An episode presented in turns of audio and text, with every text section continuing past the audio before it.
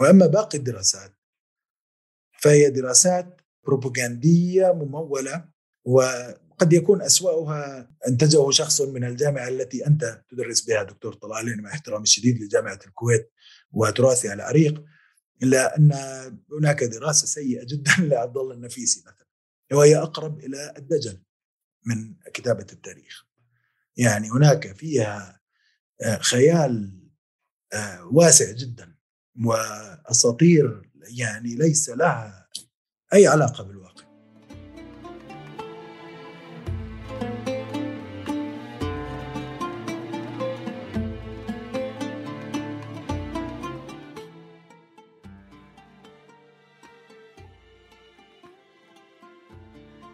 مرحبا بكم في بودكاست غين. غين هو بودكاست معني بمناقشة الدراسات الصادرة في مجالات العلوم الاجتماعية والإنسانية. والحلقة اليوم هي من تقديمي أنا طلال رشود أستاذ التاريخ العربي الحديث بجامعة الكويت. في كل حلقة من غين سنناقش كتابا في العلوم الاجتماعية والإنسانيات لمؤلف أو مؤلفة من المنطقة العربية أو كتابا عن المنطقة من مؤلفين من خارجها. وذلك عبر حوار مطول بين المؤلفة أو المؤلف وبين مقدم أو مقدمة الحلقة. سنتحدث في بداية كل حلقة قليلا عن المسيرة أو الخلفية الفكرية للمؤلف، ثم ننتقل بعد ذلك لمناقشة الكتاب وأهم الأفكار والإسهامات الرئيسية التي وردت فيه. حلقات الموسم الثاني من غين تأتيكم بالشراكة مع الشبكة العربية للعلوم السياسية، وهي مبادرة غير ربحية تهدف لدعم البحث العلمي والتدريس الأكاديمي في مجال العلوم السياسية في المنطقة العربية.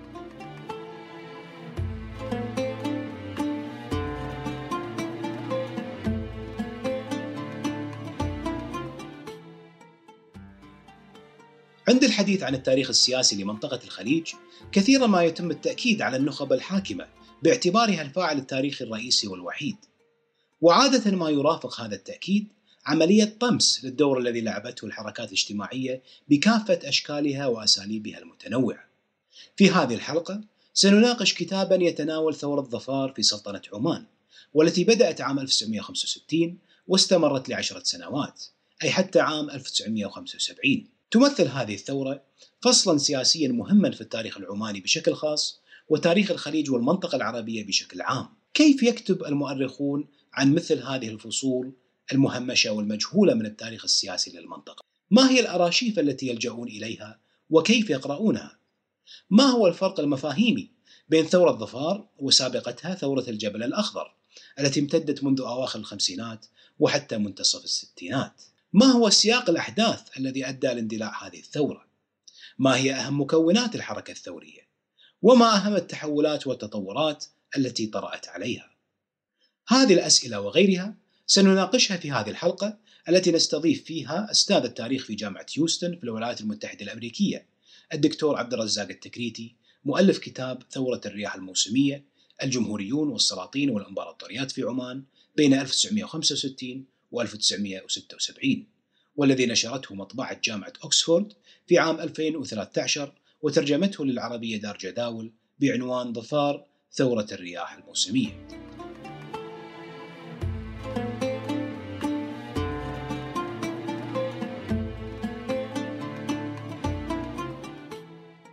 مرحبا دكتور عبد الرزاق. عادة وقبل مناقشة الكتاب نسأل الضيوف عن منشأ اهتمامهم بالموضوع والطريق الفكري الذي أوصلهم إليه. حضرتك فلسطيني أردني ترعرعت في عمان ثم انتقلت إلى كندا حيث حزت على شهادتي البكالوريوس والماجستير. ومن ثم ذهبت إلى جامعة أكسفورد البريطانية لإكمال الدكتوراه بتخصص التاريخ. لماذا جامعة أكسفورد ولماذا تخصص التاريخ؟ اختيار جامعة أكسفورد كان يتعلق آه، بالمادة التي أردت أن أدرسها. ألا وهي آه، موضوع ثورة ظفار في عمان. آه، المصادر الموجودة آه، في تلك الجامعة حول هذا الموضوع غنية جدا. فهناك أرشيف كبير في تلك الجامعة يخص الشرق الأوسط ويخص تحديدا المناطق التي خضعت للسيطرة البريطانية وعمان واحدة منها. وهناك جمعية تسمى بالأنجلو عماني سوسايتي قامت بوضع الكثير من وثائقها في جامعة أكسفورد بالإضافة إلى توفر آه، المصادر الأخرى القريبة آه، من حرم الجامعة آه، في مناطق أخرى من بريطانيا خاصة الأرشيف الوطني الإنجليزي في أو البريطاني في منطقة كيو في لندن. أما بالنسبة للشق الثاني من سؤالك أخ طلال أو دكتور طلال بخصوص موضوع اختيار مادة التاريخ. أنا كان شغفي منذ الصغر هو التاريخ. ربما كان هناك عندي إحساس بأن الرواية التاريخية آه، المعروضه أمام أعين الشباب العربي هي رواية آه، منقوصة على الأقل آه، وقد تكون مشوهة أيضا. هذا الإحساس أعتقد أنه معمم يوجد لدى الكثير من الشباب إحساس بأن الرواية التي تصلهم غير مكتملة. وفي كثير من الأحيان غير دقيقة.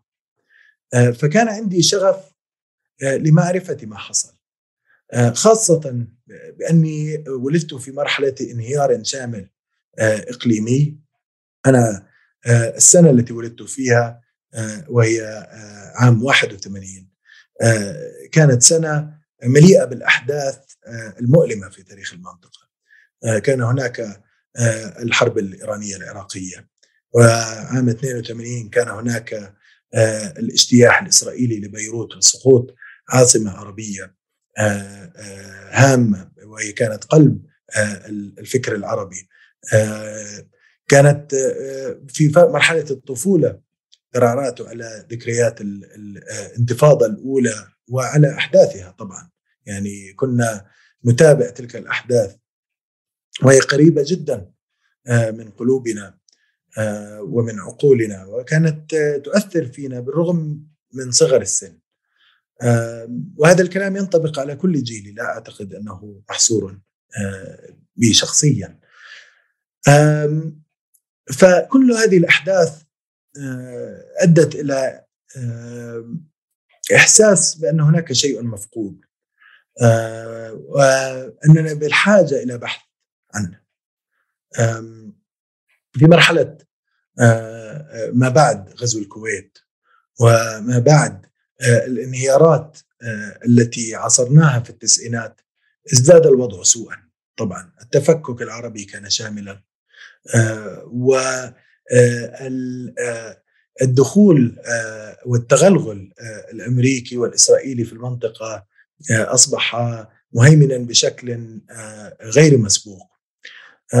ف يعني هذا أدى إلى آه، إلى إيجاد بحث عن أسباب آه، آه، هذا الواقع المرير الذي كنا الذي كنا نشهده.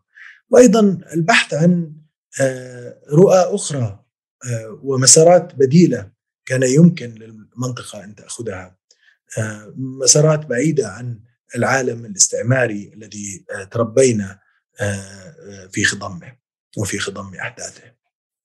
طبعا في مرحلة آه، الدراسة الجامعية عندما دخلت الجامعة آه، كنا على وشك آه، كنا في كنا في مرحلة انتظار انتظار الكارثة.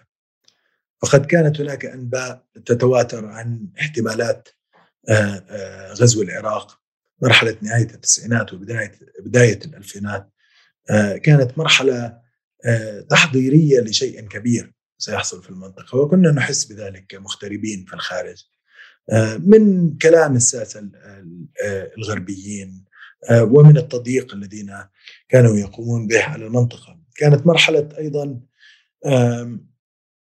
اوهام ما كان يسمى بعملية السلام والتي كنا كلنا ندرك بأنها ليست إلا عملية استسلام شامل آه، ومدمر في الساحة الفلسطينية.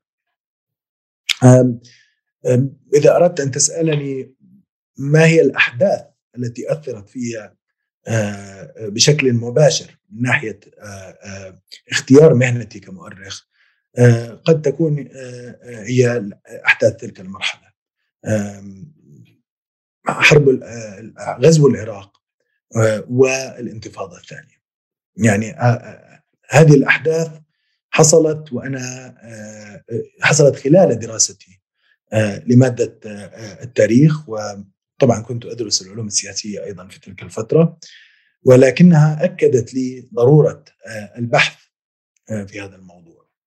على ذكر المواضيع غير المطروقة وغير المكتملة حين كتبت رسالة الدكتوراه عن ثورة ظفار كانت الأدبيات حول هذا الموضوع شحيحة خاصة باللغة الإنجليزية حيث كانت مقتصرة على مذكرات الجنود البريطانيين الذين حاربوا الثورة بالإضافة إلى عدد بسيط من الدراسات في حقل التاريخ العسكري.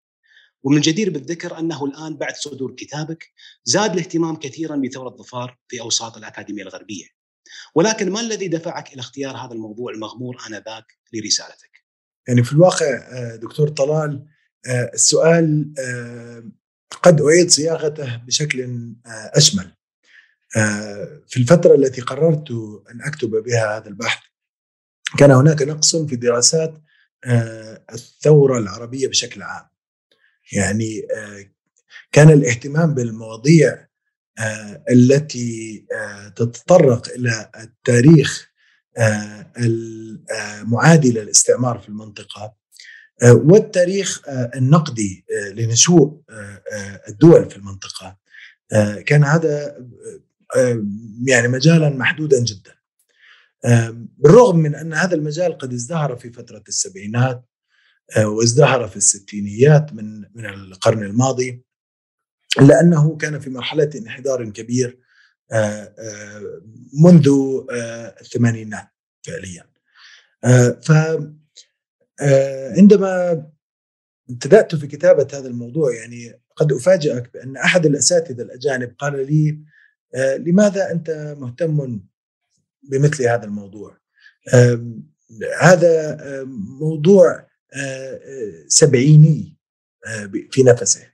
وأنت ستكون خارج إطار المجال الأكاديمي ككل بحكم اهتمامك به.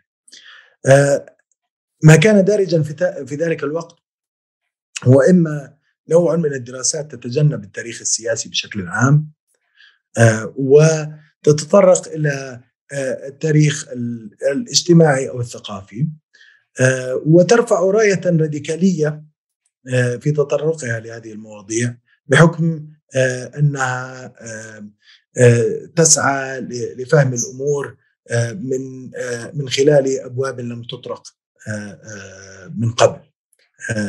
مثل مسألة الجسد أو مسألة الثقافة أو محاور مختلفة.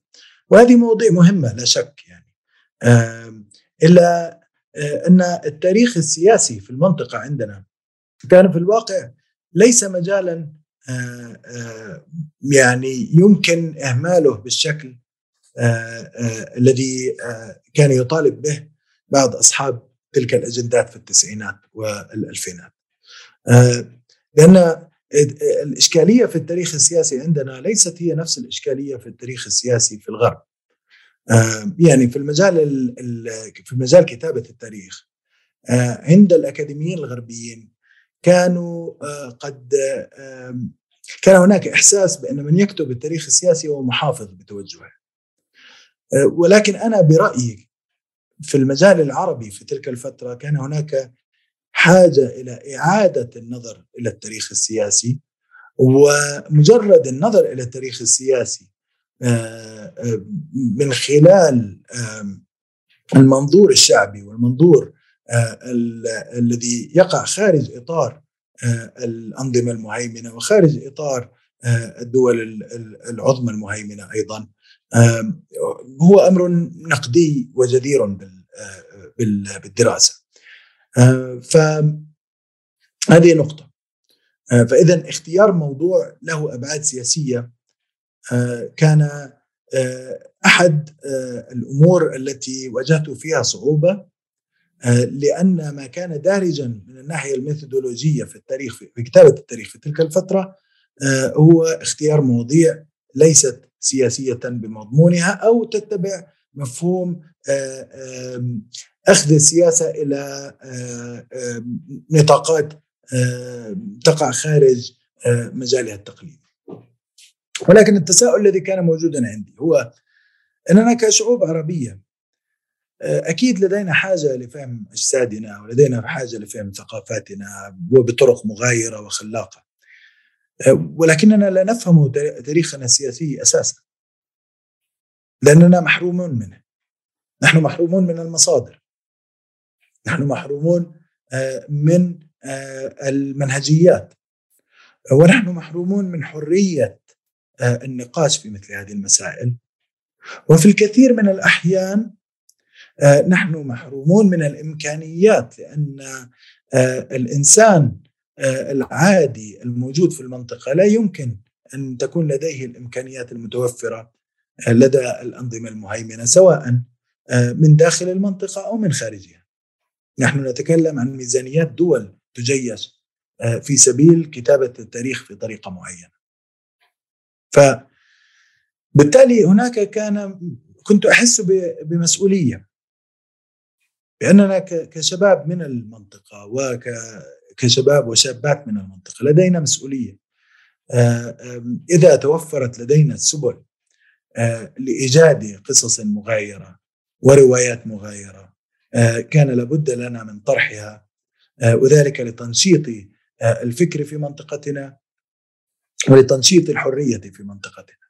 أما بالنسبة لظفار تحديدا أنا الموضوع استذبني لأنني لا أخفي عليك أخ طلال. أنا حياتي الشخصية هوسي فيها هو فلسطين. فأنا كلاجئ فلسطيني وكأي إنسان عربي وكأي إنسان مؤمن بالحرية والعدالة لابد أن يجتذبني الموضوع الموجود الحي المعاصر في حياتي اليومية. فهو جزء اولا من حياتي الأسرية وحياتي الشخصية آه، آه، ولكن بالإضافة لذلك هو جزء من منظومتي القيمية وهو وموضوع أتابعه آه، بشكل دائم أكيد يعني هو هاجس مستمر. المتوقع عند الكثير كان أن أكتب عن فلسطين في تلك المرحلة في مرحلة الدكتوراه. آه، ولكن أنا اخترت أن أكتب عن موضوع عربي آخر. آه، كنت أحس أنه قريب من فلسطين بدرجة معينة ولكن أيضا بعيد عنها بشكل كافي آه، لكي أستطيع ممارسة دور المؤرخ البعيد بعض الشيء عن واقعه اليومي.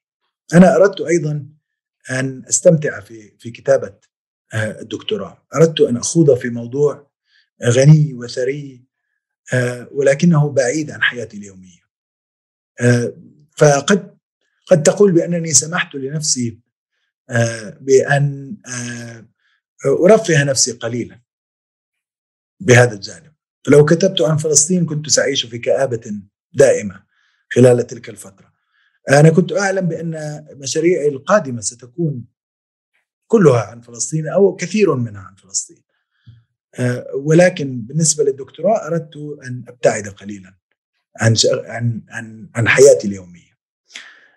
عمان بالنسبة لي هي آه، دولة عربية لم تأخذ حقها.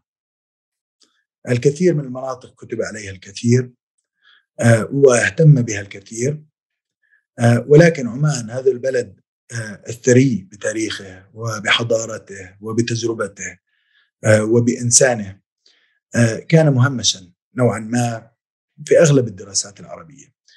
خلال مرحلة الثورات في العهد في العصر في في في القرن العشرين في عهد معاداة الاستعمار كان هناك بعض الاهتمام فيما حصل في الجبل الأخضر وفي ظفار ولكن هذا الاهتمام تلاشى مع مرور الزمن آه، والذي طغى في الساحة العربية هو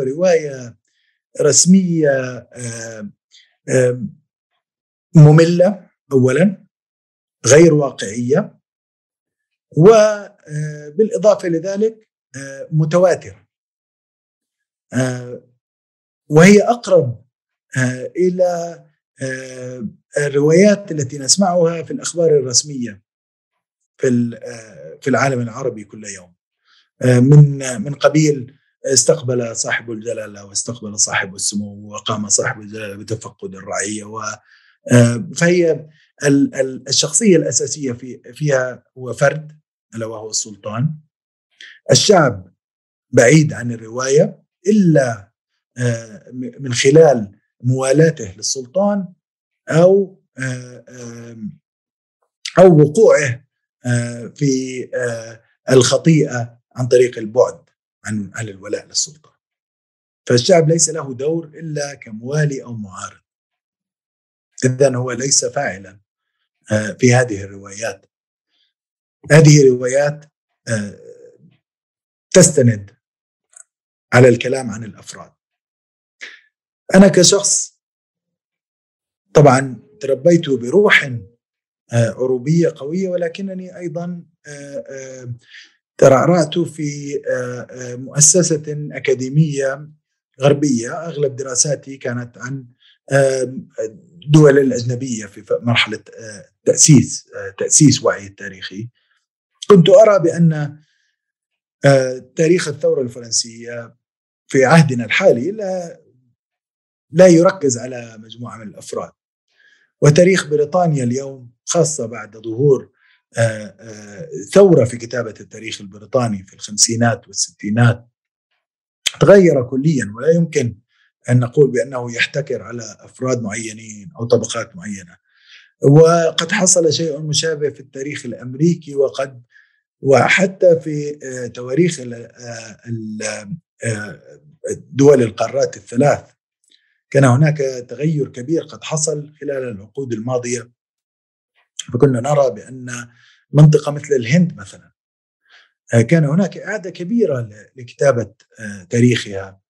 وبشكل يركز على تجارب الناس ونضالاتهم وكفاحاتهم والقمع الذي تعرضوا له والإنجازات التي حققوها. بعيدا عن الرومانسية المطلقة ولكن أيضا بعيدا عن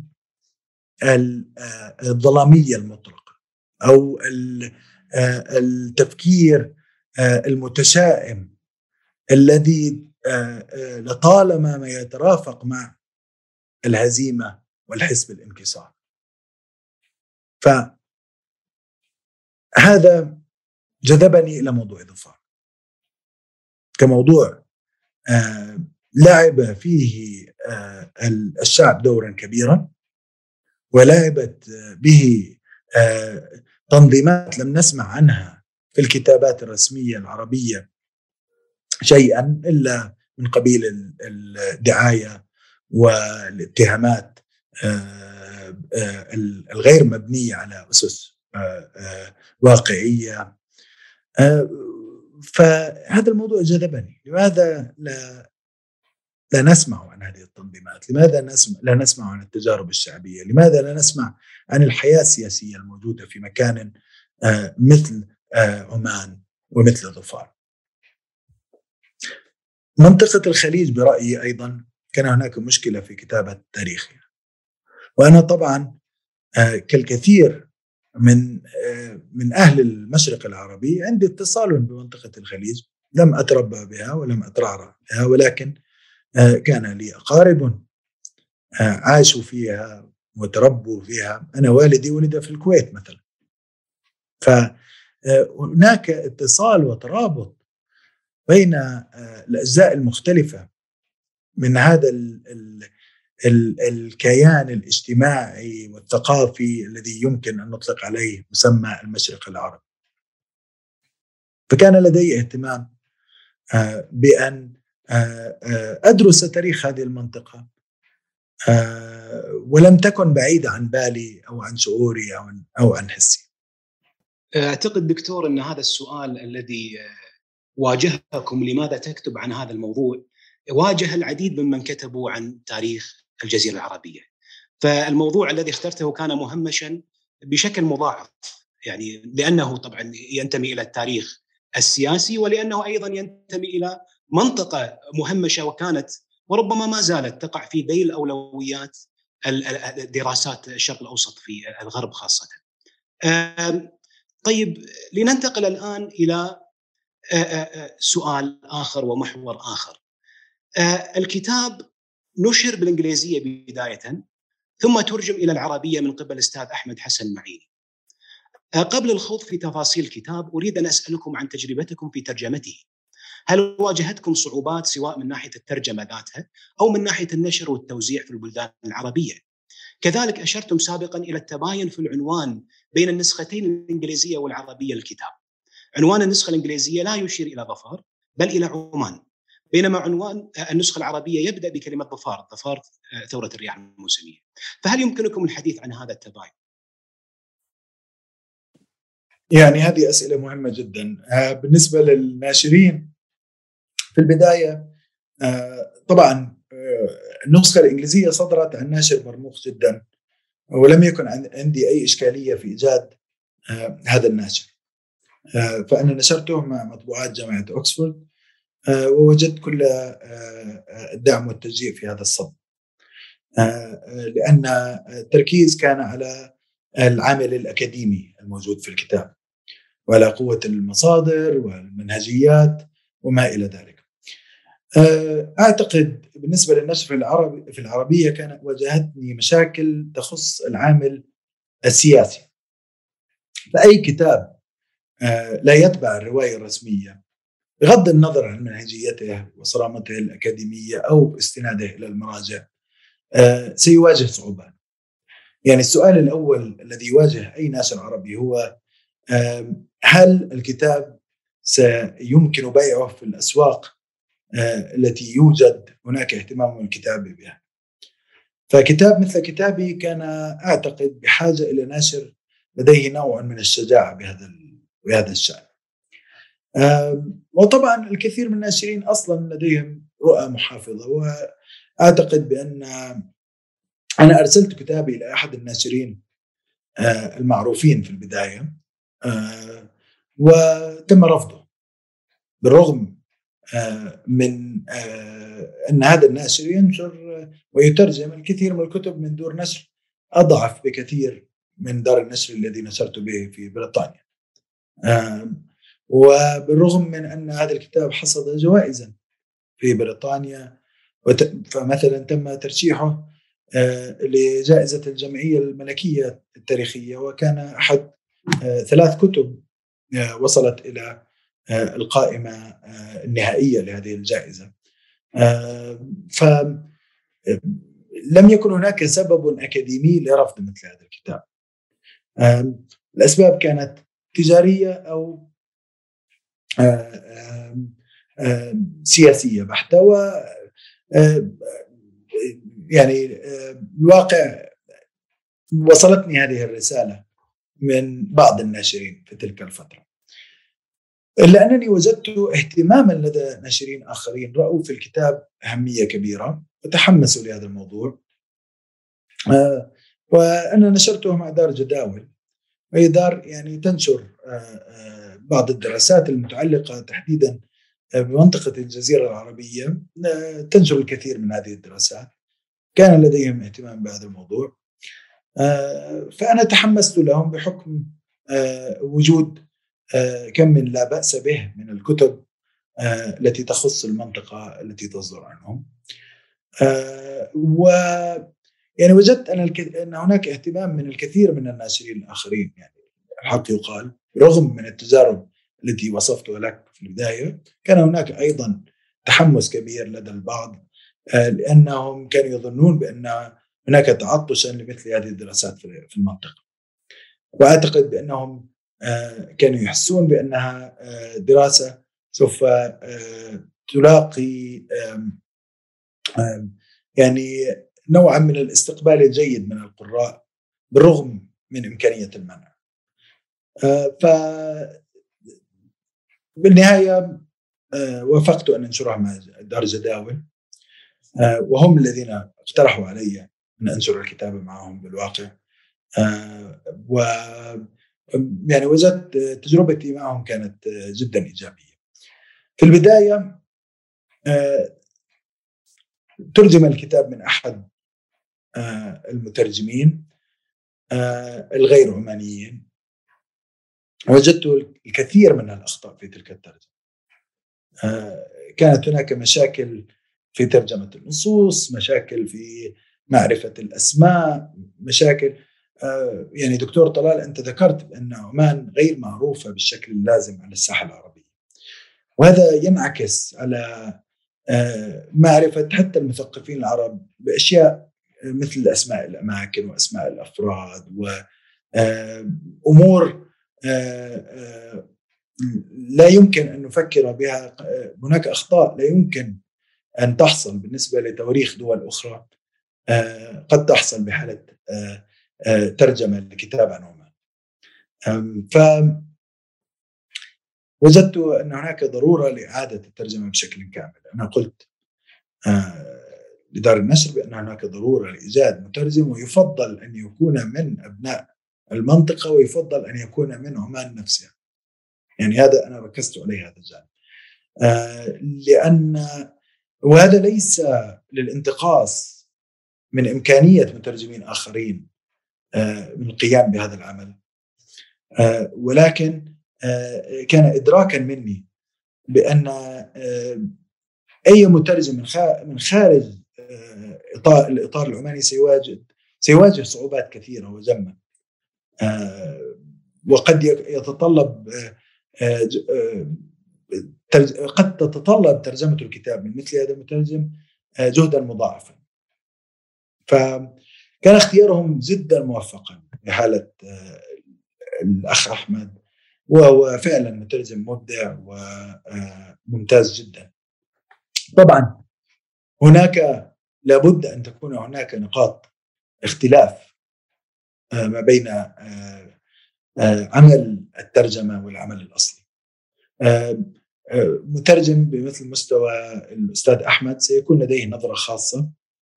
و وأنا أعتبر بأن المترجم بشكل أو بآخر هو فعليا يكتب كتابا جديدا أيضا، المترجم الجيد لا يقوم بمجرد عملية نقل بل هو يقوم أيضا بعمل خلاق. وهذا في بعض الأحيان قد يأخذ الكتاب آه، إلى أماكن آه، يعني بعيده عن ما أراده الكاتب في بعض الأحيان آه، ولكن بشكل عام التفاعل بيني وبين الأخ أحمد سمح لنا بأن نقلل من هذا من هذا التباين بين الترجمة والنسخة الأصلية. هناك تباين في بعض المواقع. هناك بعض الجمل أو آه، النصوص التي قد نختلف عليها. آه، ولكن إذا كان هناك تقصير فجزء كبير منه آه، مني أنا. فيعني أنا والأخ أحمد كنا نتبادل النصوص بشكل مستمر. ولكن عملية تحرير الترجمة أيضا هي عملية متعبة جدا. اخ طلال يعني هي ككتابة أيضا آه، عمل جديد. فلا بد من أن آه، آه، تحصل هناك بعض الأخطاء. وهناك أخطاء لا شك. يعني هناك أمور موجودة في النص العربي. قد لا تتطابق بما أردت أن أذهب إليه بالنص الأصلي. إلا أنني أعتبر بأن الترجمة بشكل عام ممتازة جدا. ومستوى المترجم رائع. يعني مستوى الأخ أحمد آه، ممتاز. وأنا شاكر له كثيرا يعني. وإذا أردت أن أقوم بمشاريع في المستقبل فأنا فهو دائما يعني قد يكون المفضل لدي آه، بين بين المترجمين الموجودين. أما بالنسبة للعنوان آه، للأسف هذه معركة خسرتها ولا أريد أن أتكلم كثيرا عنها ولكن أعتقد بأن المنطق الناشر فيها بها كان هو منطق آه، له علاقة بفكره آه، أن ينتشر الكتاب بأكبر آه، درجة ممكنة. فالفكرة كانت أنه إذا قلنا إذا نقلنا العنوان الأصلي وهو ثورة الرياح الموسمية آه، آه، طبعا آه، الجمهوريون والسلاطين والإمبراطوريات في عمان. يعني قد لا يكون هذا العنوان رائجا بشكل تجاري وقد لا ينتشر وقد لا يعطي الكتاب حقه في الانتشار. أما إذا وضعنا اسما كاسم ثورة الظفار فهذا الكل سيعرف ما هو مضمون الكتاب من عنوانه. أنا بالنسبة لدي كانت هناك إشكاليات طبعا لها علاقة بإطار الكتاب. العنوان العربي لا يتطابق مع الإطار المطروح في الكتاب. فأنا لا أعتقد بأن هذه الثورة محصورة على ظفار.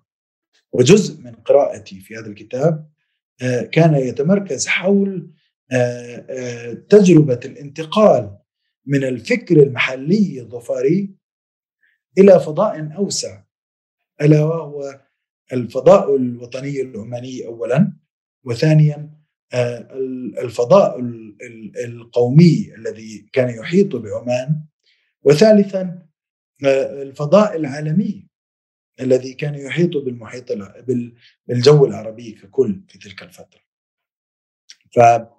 فنوعا ما هناك تباين لا شك بين العنوان العربي والعنوان الإنجليزي وبين ما اردت إلى ان اذهب إليه في العنوان العربي الإنجليزي وما اضطررنا إلى الذهاب إليه في العنوان العربي بحكم ضرورات النشر والتسويق.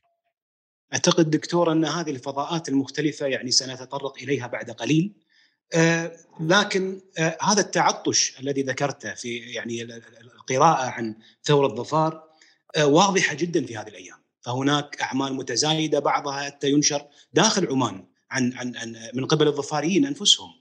آه، آه، بالمناسبة هل عملك آه، مجاز للبيع داخل عمان؟ هل يباع في المكتبات العمانية؟ لا أكيد لا. دكتور طلال أنا مما سمعته في بالنسبة لعمان كتابي يتميز بأنه ممنوع من جهتين وليس جهة واحدة. ممنوع من الرقابة وممنوع من وزارة الداخلية. وأرجو أن أكون مخطئا في هذه المقولة. يعني إذا إذا أرادت أي واحدة من هذه الجهتين نفي هذا الأمر هذا يسعدني. يعني إذا هم نفوا منعهم هذا يسعدني وأرجو بأن يتم بيع الكتاب آه، في الأسواق العمانية بشكل مفتوح. الواقع منع الكتب هو بالنسبة لي مقياس آه، للمسائل التي طرحتها في الكتاب. يعني أي آه، منطقة يوجد فيها أنظمة وأنا هنا لا احصر الموضوع في النظام العماني أو في السلطنه في سلطنة عمان و وجهاتها الرسمية في كل منطقتنا يعني هناك هشاشة كبيرة اذا في الرواية الرسمية والمنظومة الرسمية إذا كانوا يحسون بأن كتابا واحدا أو كتابين أو ثلاث أو عشرة أو مئة تهدد أركان آه، آه، رواية استثمروا بها آه، الملايين من الدولارات وقد يكون مئات الملايين. بين جامعات تنشر هذه الرواية وبين ناشرين وبين كتاب مأجورين أجانب وبين وبين وبين وبين البث التلفزيوني والبرامج الوثائقية المغلوطة. يعني إذا كتاب واحد يهدد آه، آه، يعني هناك مشكلة عندنا آه، ف يعني أتمنى نعيش في عالم تكون به الكتب متاحة للجميع.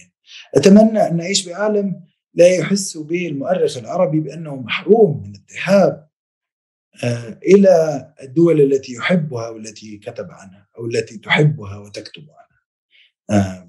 يعني أنا بالنسبة لي أمر مؤسف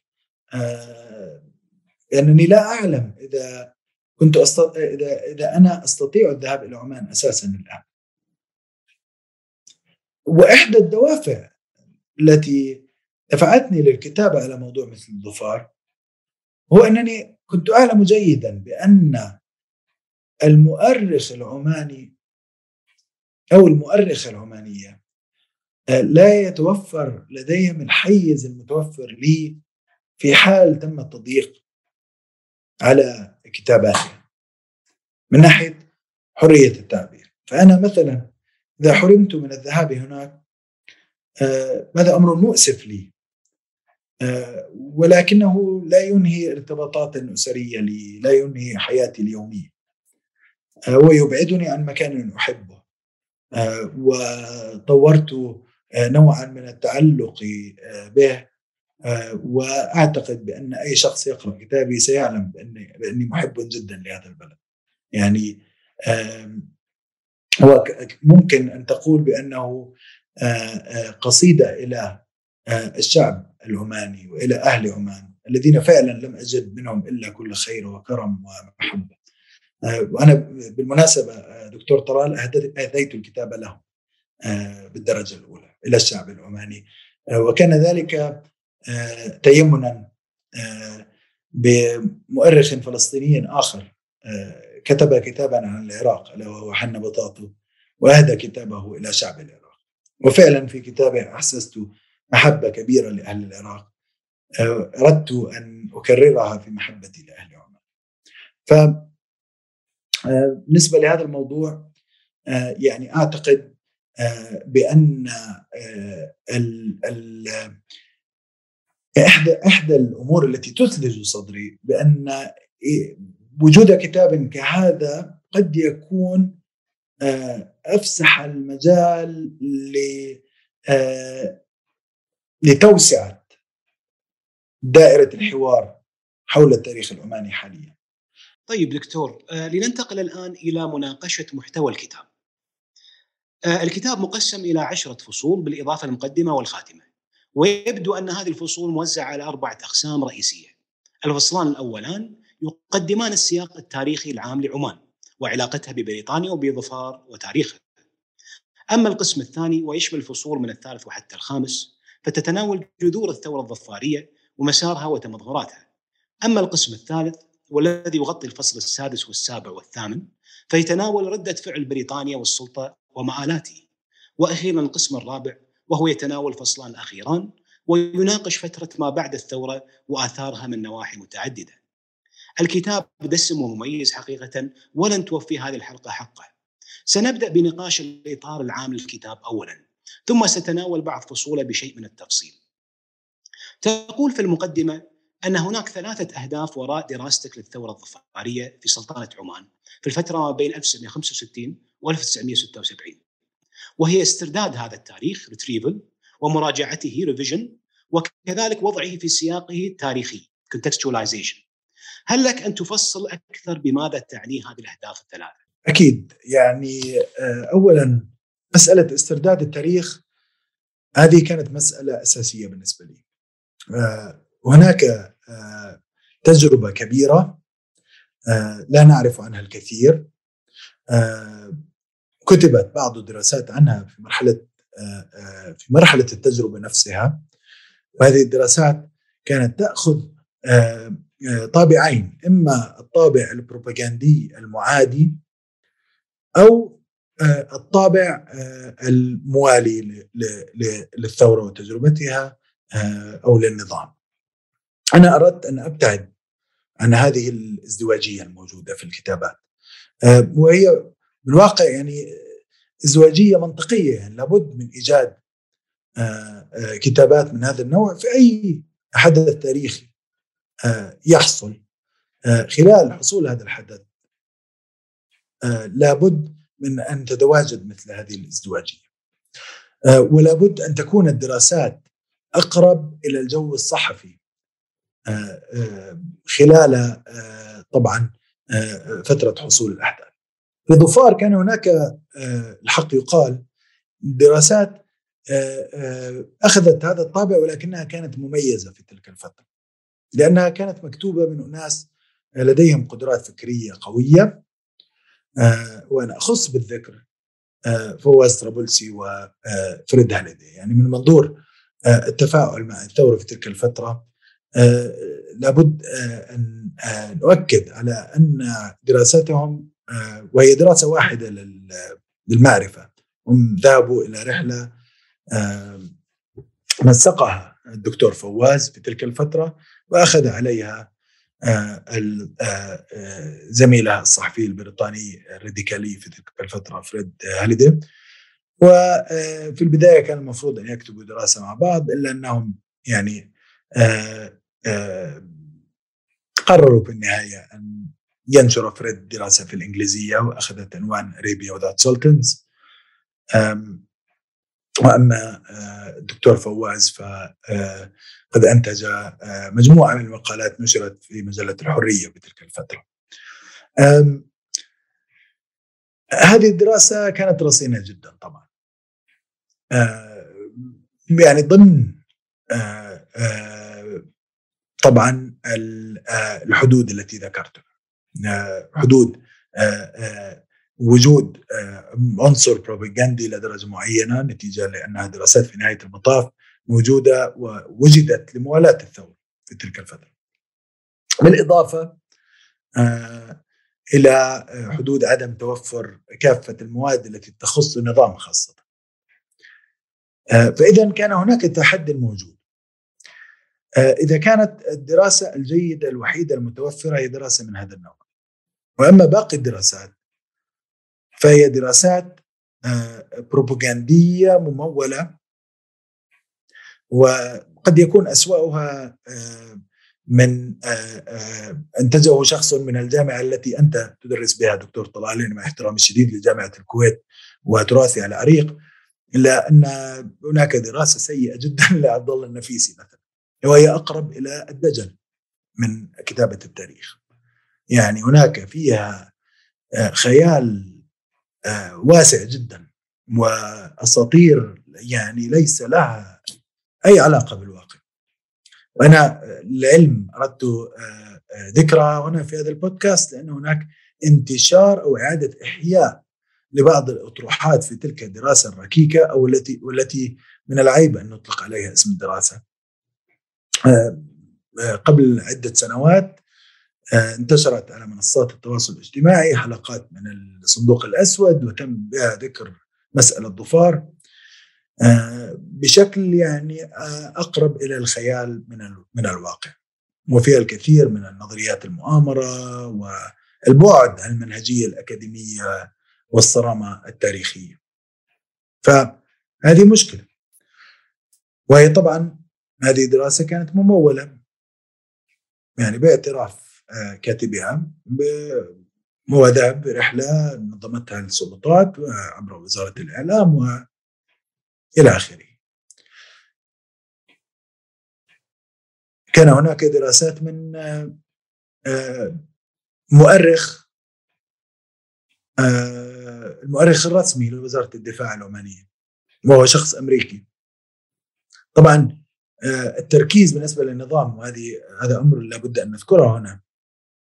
كالكثير من الأنظمة العربية هم مهتمون أكثر بمواجهة أو بنشر صورة إيجابية عن أنفسهم أمام الجمهور الغربي الدرجة الأولى.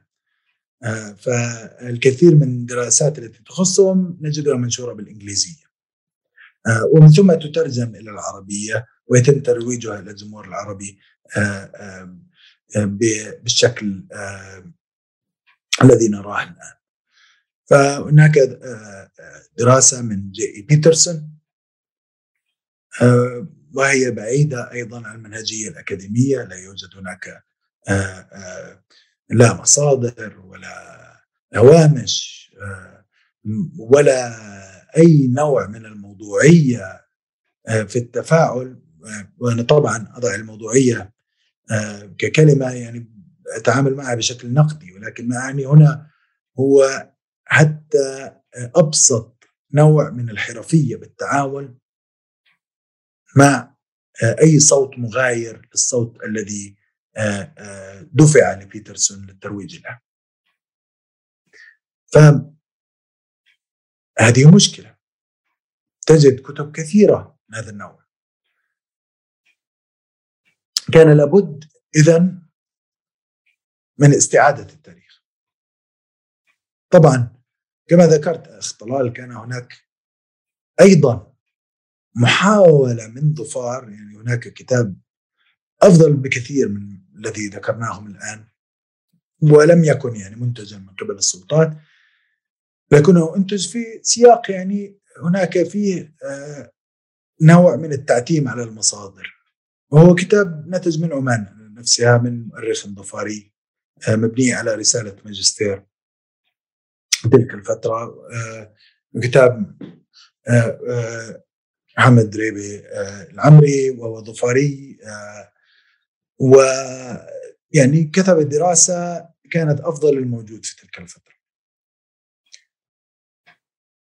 إلا أنها لم تكن تستند على الأرشيفات الثرية البريطانية الموجودة بحكم البعد عن هذه الأرشيفات وبحكم صعوبة الوصول إليها. وكانت محصورة ضمن نمط فكري معين آه، تطغى به رواية النظام رغم محاولة الكاتب الخروج منها.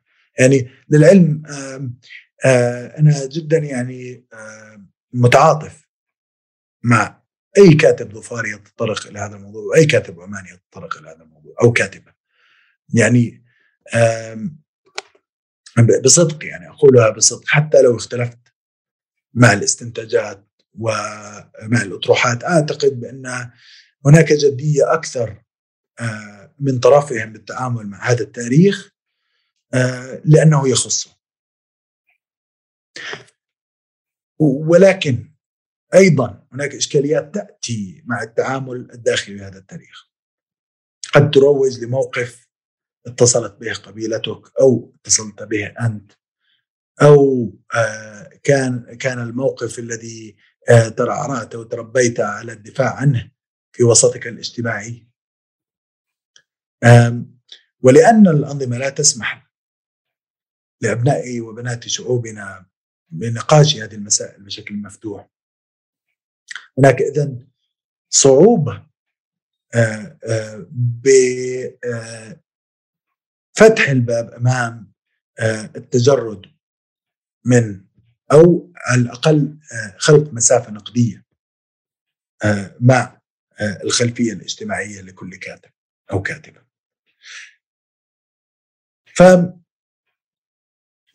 ما يسعدني الآن أن الجيل الجديد أعتقد خاصة في عمان ولكن في المنطقة الكل قد بدأ مسيرة آه، آه، إعادة كتابة هذا التاريخ واستعادة الأصوات التي كانت مطمورة وهو الهدف الأول من هذا الكتاب آه الذي أنا قدمته. الهدف الثاني كان يخص آه، مسألة المفاهيم بالدرجة الأولى يعني أنت عندك كمية كبيرة من المسائل العربية التي طغت عليها مفاهيم جديدة أو مفاهيم الآن أصبحت قديمة ولكن طبعا طورت لقمع الأفكار المغايرة وقمع التجارب المختلفة التي مرت بها المنطقة. وأصبحت هذه المفاهيم مهيمنة. مثلا آه، آه، أن تحصر موضوعا كبيرا مثل موضوع ثورة ظفار آه، في فكرة الإلحاد. الكثير من الكتاب الذين يكتبون عن هذه المسألة يقدموها كصراع بين الشيوعية والإسلام. فبالتالي نحن نتناسى إذن بأن المسألة لها علاقة بمسائل طبقية مسائل اجتماعية مسائل تهميش اقتصادي مسائل إهمال كامل لمناطق كبيرة من دولنا مسائل إهمال لشعوبنا آه، مسائل لها علاقة بالقمع مسائل لها أبعاد آه، سياسية تتعلق ببنية المجتمع السياسي العربي الحديث وفي حالة عمان المجتمع العماني الحديث. نختزلها في شعار بروباغندي ألا وهو اصطدام بين الإسلام والإلحاد. كأن السلطان هو صفوة الإسلام. كأن الإسلام يختزل به. وكأن كل ثائر لا يمكن أن نراه إلا كأداة إلحادية. ثوار يصبحون أشرارا والسلطان يصبح ممثلا لله على الأرض. كما كانت بعض الشعارات السلطانية تقول هناك. هناك بوستر شهيرة وقد وضعناها في الكتاب العربي النسخة العربية. يد الله تحطم الشيوعية ويد الله طبعا ترمز إلى السلطان كأن السلطان يد الله. طبعا يعني هذا كلام كبير جدا. وأعتقد إن حتى أكثر الأشخاص يعني تدينا قد يجدوا نوعا من الضيق عندما يرون مثل هذه الروايات تنتشر. فهذه المسائل يعني المفاهيمية مسائل مهمة. استعمال كلمات معينة مثل وصف الثورة بالتمرد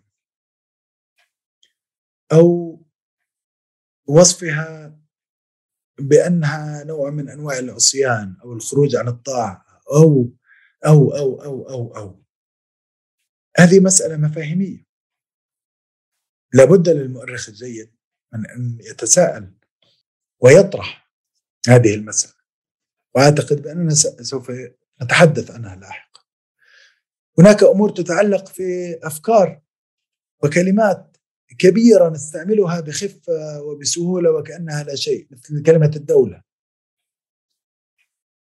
هناك أطروحات كاملة تقول لك عمان دولة قديمة عمرها مئة السنين هذه الرواية الرسمية التي تدرس إلى كل الطلاب في المدارس اليوم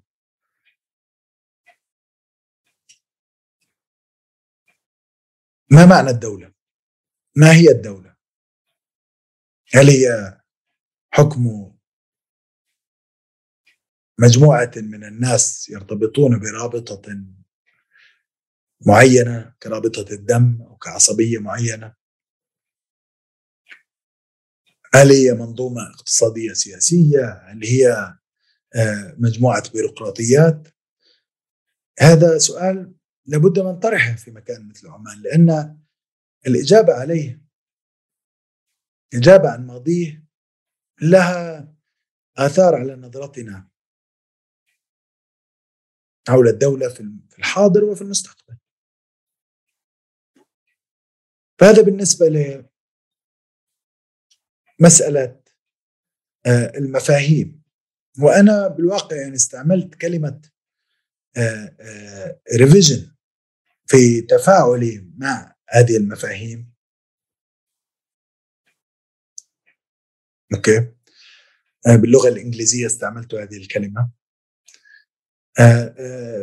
وبالعربية ممكن أقول بأنها نوع من إعادة القراءة. لابد أن نعيد قراءة المفاهيم. ولابد أيضا من أن نعيد قراءة الأحداث.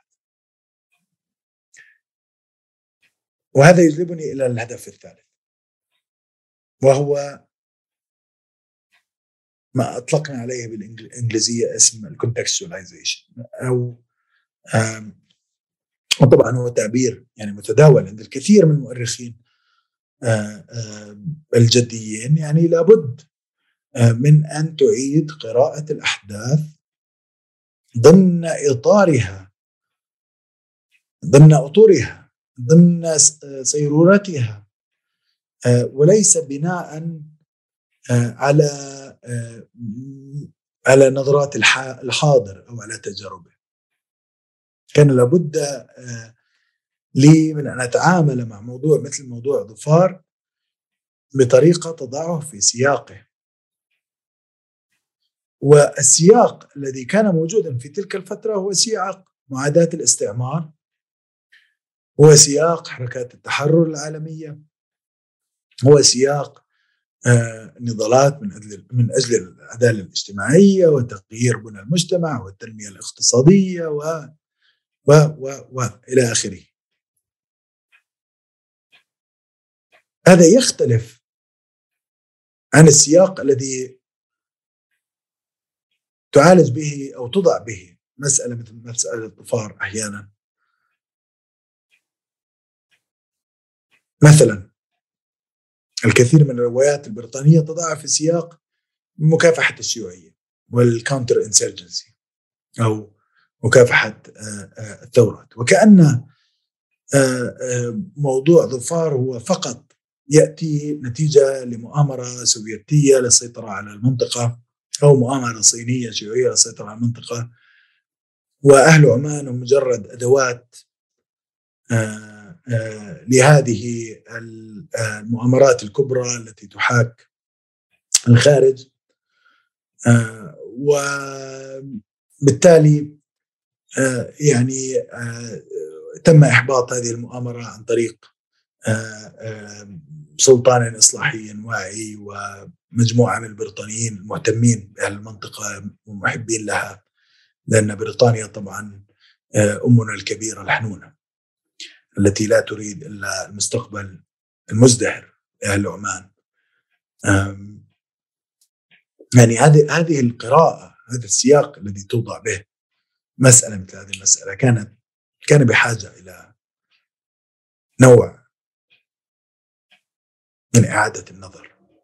طيب أشرت دكتور إلى التباين الكبير في المصادر المستخدمة لدراسة الثورة الظفارية.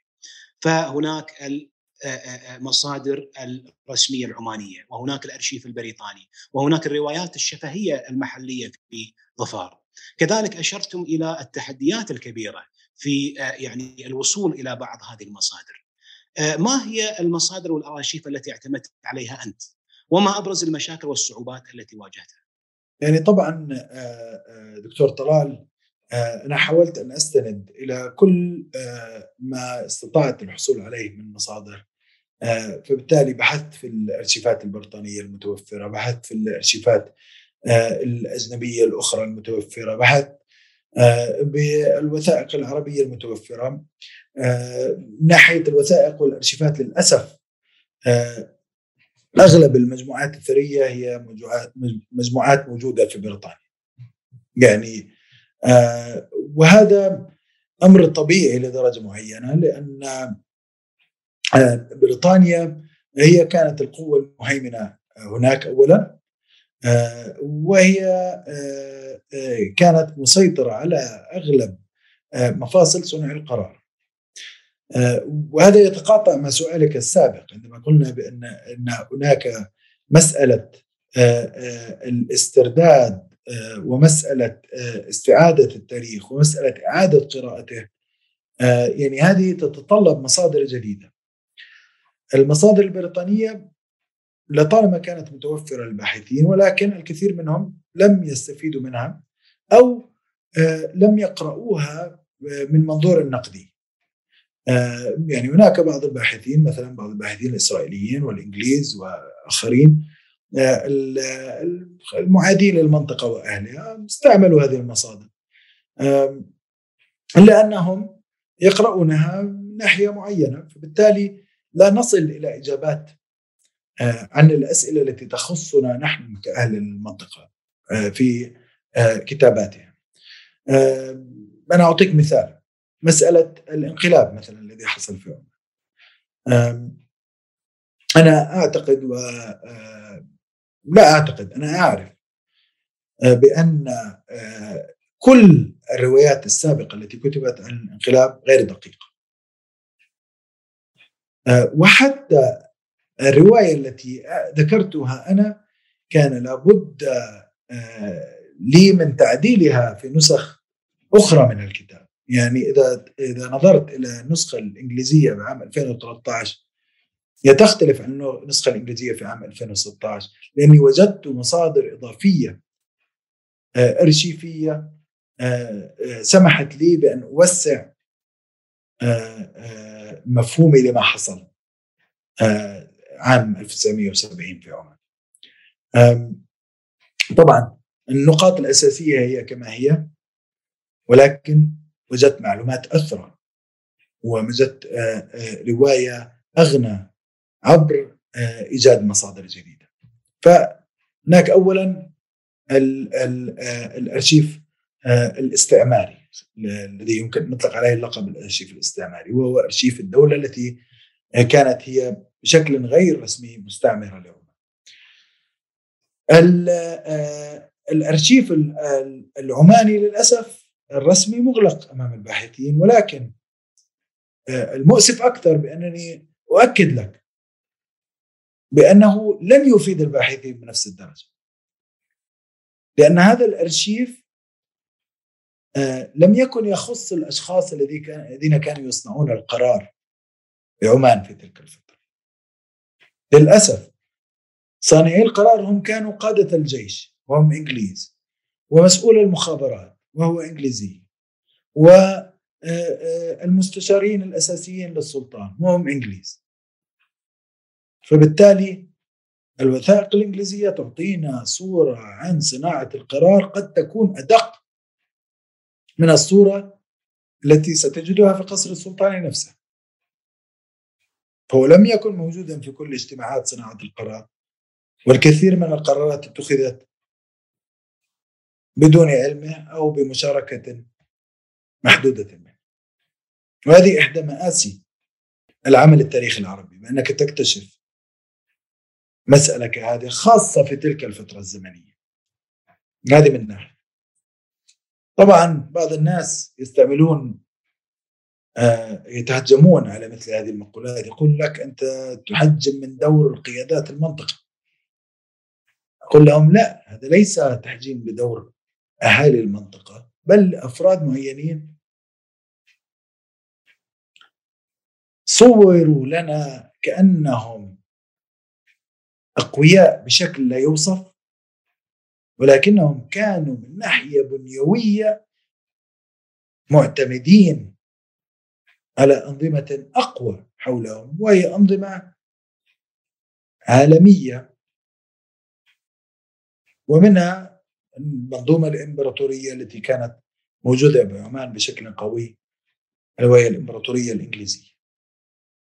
طبعا الغريب في الموضوع أن بريطانيا كانت في انحسار في كل مكان آخر في العالم ولكن نفوذها في الأوساط الخليجية تحديدا كان كبير وأنا أتحدث هنا طبعا عن أغلب دول مجلس التعاون خارج باستثناء الكويت والمملكة العربية السعودية. يعني كان هناك وجود إنجليزي طبعا في تلك الأوساط ولكنه كان أضعف. من أماكن مثل عمان وجودهم كان قوي جدا. إذا أرشيفهم مهم ولكن يجب التعامل معه بشكل نقدي.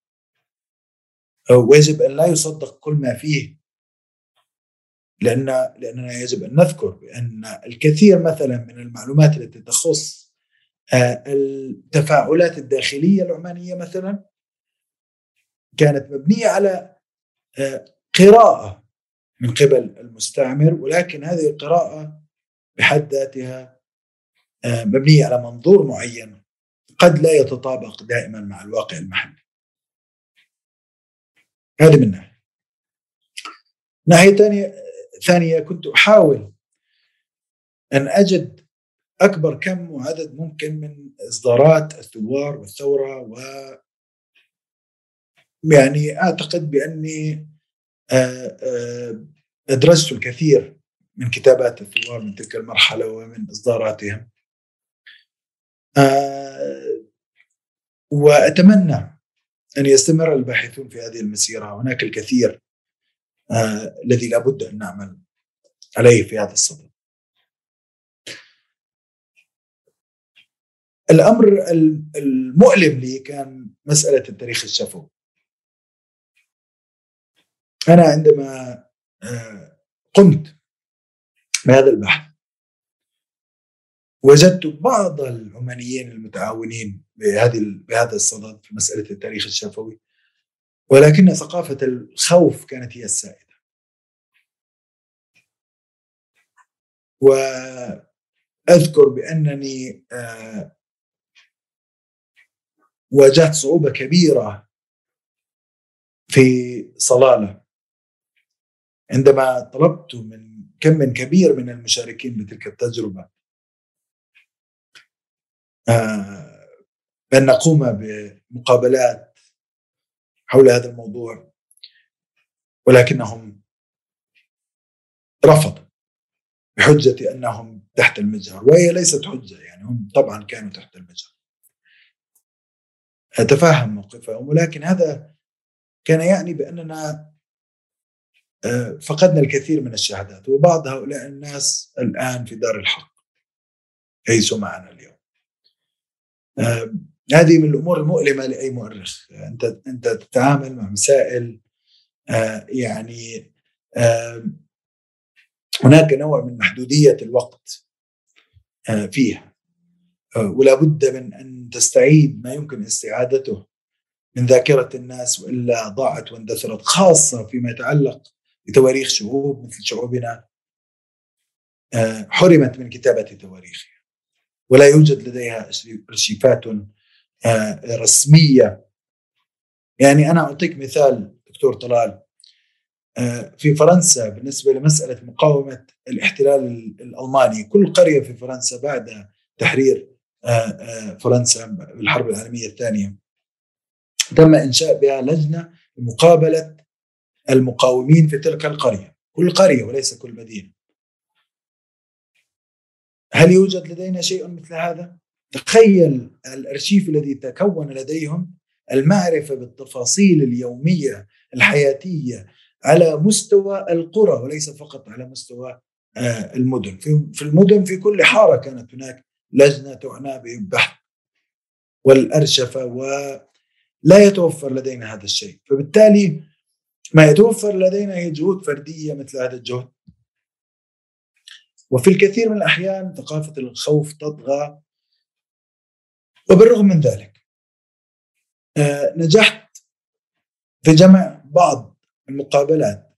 وقد يكون العامل الذي يعني أعطاني نوعا من رفع المعنويات في تلك الفترة بأن الأناس الذين قابلتهم لم يبخلوا علي بالوقت وكانوا على مستوى عالي من ناحية الذاكرة ومن ناحية الفكر ويعني إحدى المقابلات التي قابلتها في صلالة آه ويمكنني الآن الحديث عنها لأن آه الشخص الذي قابلته قد توفي البعض الآخر لا يمكنني الحديث عنه الذين قابلته. مقابلتي مع سعيد مسعود وهو كان من قيادات الجبهة مثلا. هذه مقابلة كانت ثرية جدا. قضينا اياما مع بعض. أيام وهو لم يبخل علي بوقته. وكانت ذاكرته قوية. وكان طرحه من النوع الذي يتمنى كل مؤرخ أن يجده. فهو قرر أن يشاركني بالتجربة وأن يبتعد عن إطلاق الأحكام علي أي أنه ابتعد عن فكرة قمع الماضي وسجنه في تجربة الحاضر. يعني أنت عندك مشكلة في التاريخ الشفوي مع الثوار ليس فقط في ظفار في كل مكان. أنا عملت مئات من المقابلات مثلا مع الفدائيين في فلسطين. تجد بأن الكثير يحاولون أن يقرأوا الماضي من فشل من منظور الفشل الحالي. آه هذا الشخص لم يكن لديه هذه النزعة. هو كان يريد أن يتعامل مع آه تجربته وذكر فقط الأحداث الذي كان موجودا بها آه ويعني سرد الرواية بكل عفوية. وأمانة برأيي الشخصي. عندي مجموعة من الأشخاص مثله. يعني هؤلاء كانوا عمله نادره وبالواقع كان عملهم شجاعا. فهم كانوا يعني مثلا الأخ سعيد وهو قيادي كبير في الجبهة في تلك الفترة. واجه نوعا من الرفض من بعض زملائه ورفاقه السابقين. قالوا له لماذا أنت تتكلم مع هذا الباحث؟ لا نعرف ما هي نوعية الدراسة التي سوف يكتبها فهم تعودوا على على الدراسات التي تأتي من أناس يدعون بأنهم سوف ينصفون تجربتهم وبالنهاية يجدون بأنها الدراسات لا ليست بعيدة عن الروايات الرسمية البعيدة عن الواقع. إذا هناك تخوف مشروع أيضا من الباحثين.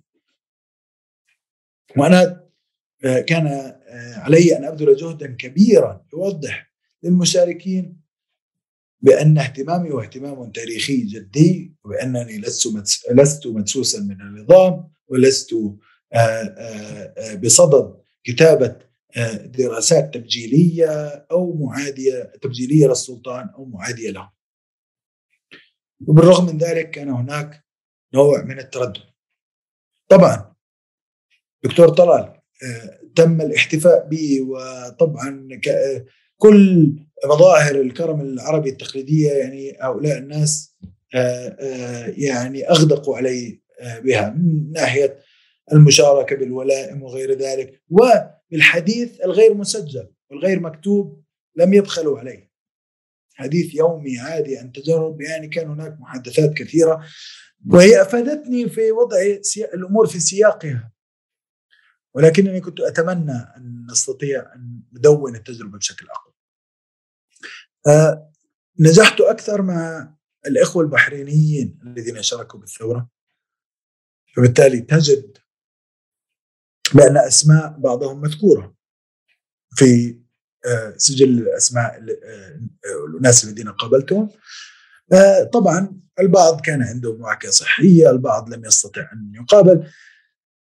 ف بالنهاية أستطيع أن أقول بأنني قمت بأكثر ما كان يمكن القيام به آه، من ناحية تسجيل هذا التاريخ الشفوي في تلك الفترة. ولكن اليوم أجد أن هناك إمكانية أكبر.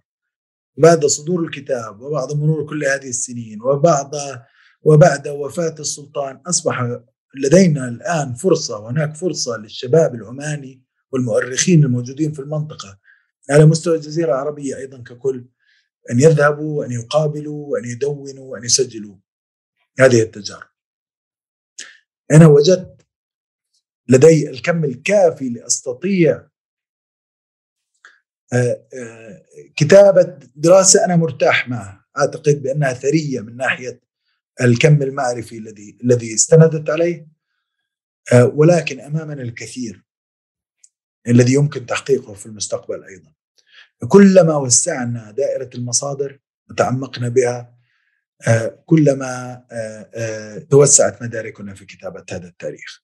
لا شك دكتور وطبعا أضم صوتي إلى صوتك يعني كما تفضلت المؤرخ في الخليج يشعر بانه في سباق مع الزمن والذين يقومون بتدوين هذه الروايات الشفهية يعني قلة قليلة. فيعني لا بد من يعني قيام مشاريع من هذا النوع وطبعا نشجع كل باحث مقبل على ذلك.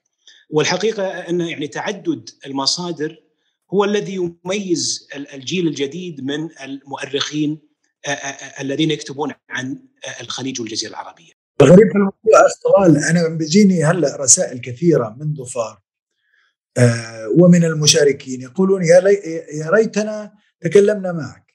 نعم يعني نعم يقولون نحن قرأنا هذا الكتاب وأثلج صدورنا يعني ولأول مرة نجد تفاعلا حقيقيا مع التجربة ف فأعتقد إن هناك فرصة إذا كان هناك مهتمون الآن وقد وقد فتح ابوابا أيضا وجود آه، أشخاص مثل زهران الصارمي الذين نشروا مذكراتهم أنا أيضا أعتقد نعم. ان على المشاركين في تلك الفترة أيضا مسؤولية، المسؤولية ليست فقط على الجيل الشاب من المؤرخين آه، وغيرهم من المهتمين والباحثين. يعني هناك أيضا مسؤولية لدى المشاركين في تلك الفترة. لابد من أن يكتبوا مذكراتهم. آه، وبعض الإخوة الذين شاركوا يعني خاصة الأخ زهران من عمان وأيضا آه، الأخ عبد النبي الأكلي المهندس عبد النبي من البحرين وغيرهم كتبوا بعض الذكريات وكتبت بعض الذكريات عن آه، شخصيات من أمثال ليلى فخرو وغيرها يعني من الشخصيات من شخصيات تلك المرحلة. ولكن لدينا نقص في هذا الجانب ولا بد نعم لا شك أن هذه المذكرات يعني أثرت المادة المتوفرة للباحثين اليوم. بالإضافة إلى طبعا المجلات كما تفضلت يعني التي الآن أصبحت متاحة ولم تكن متاحة في السابق. فمثل هذه المصادر الجديدة أو المنكشف عنها حديثا آه، آه، يعني تمكننا كباحثين اليوم من مجابهة الروايات الاستعمارية التي كانت يعني كلية كانت مسيطرة في السابق ولا يتحداها أحد ويتعاملون مع الأرشيف البريطاني وكأنه قرآن منزل. فهذا يعني ما يميز يعني كتابات الجيل الجديد من الباحثين من أمثالك ومن يعني أمثال من أتوا بعدك. ف لننتقل الآن إلى المفهومين الأساسيين اللذان يوفران القاعدة لكتابكم وهما الثورة والحكم المطلق. سأسألك عن كلاهما على حدة.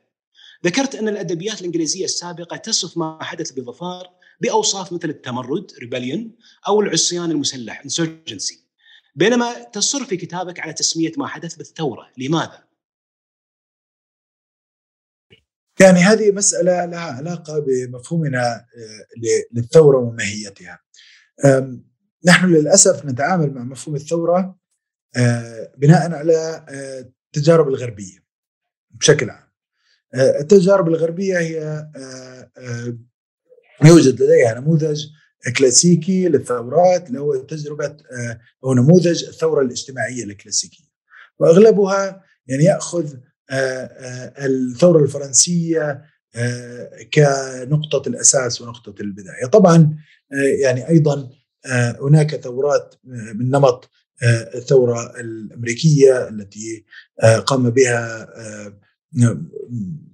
بعض آه، المستوطنين آه، ضد الإمبراطوريات التي آه، كانوا تابعين لها وهناك أنماط مختلفة يعني من الثورات في في الغرب ولكن الثورات الثورات الاجتماعية الكبيرة مثل الثورة الفرنسية ولاحقا الثورة الروسية هي التي يعني هيمنت على مفهومنا مفهومنا للثورة.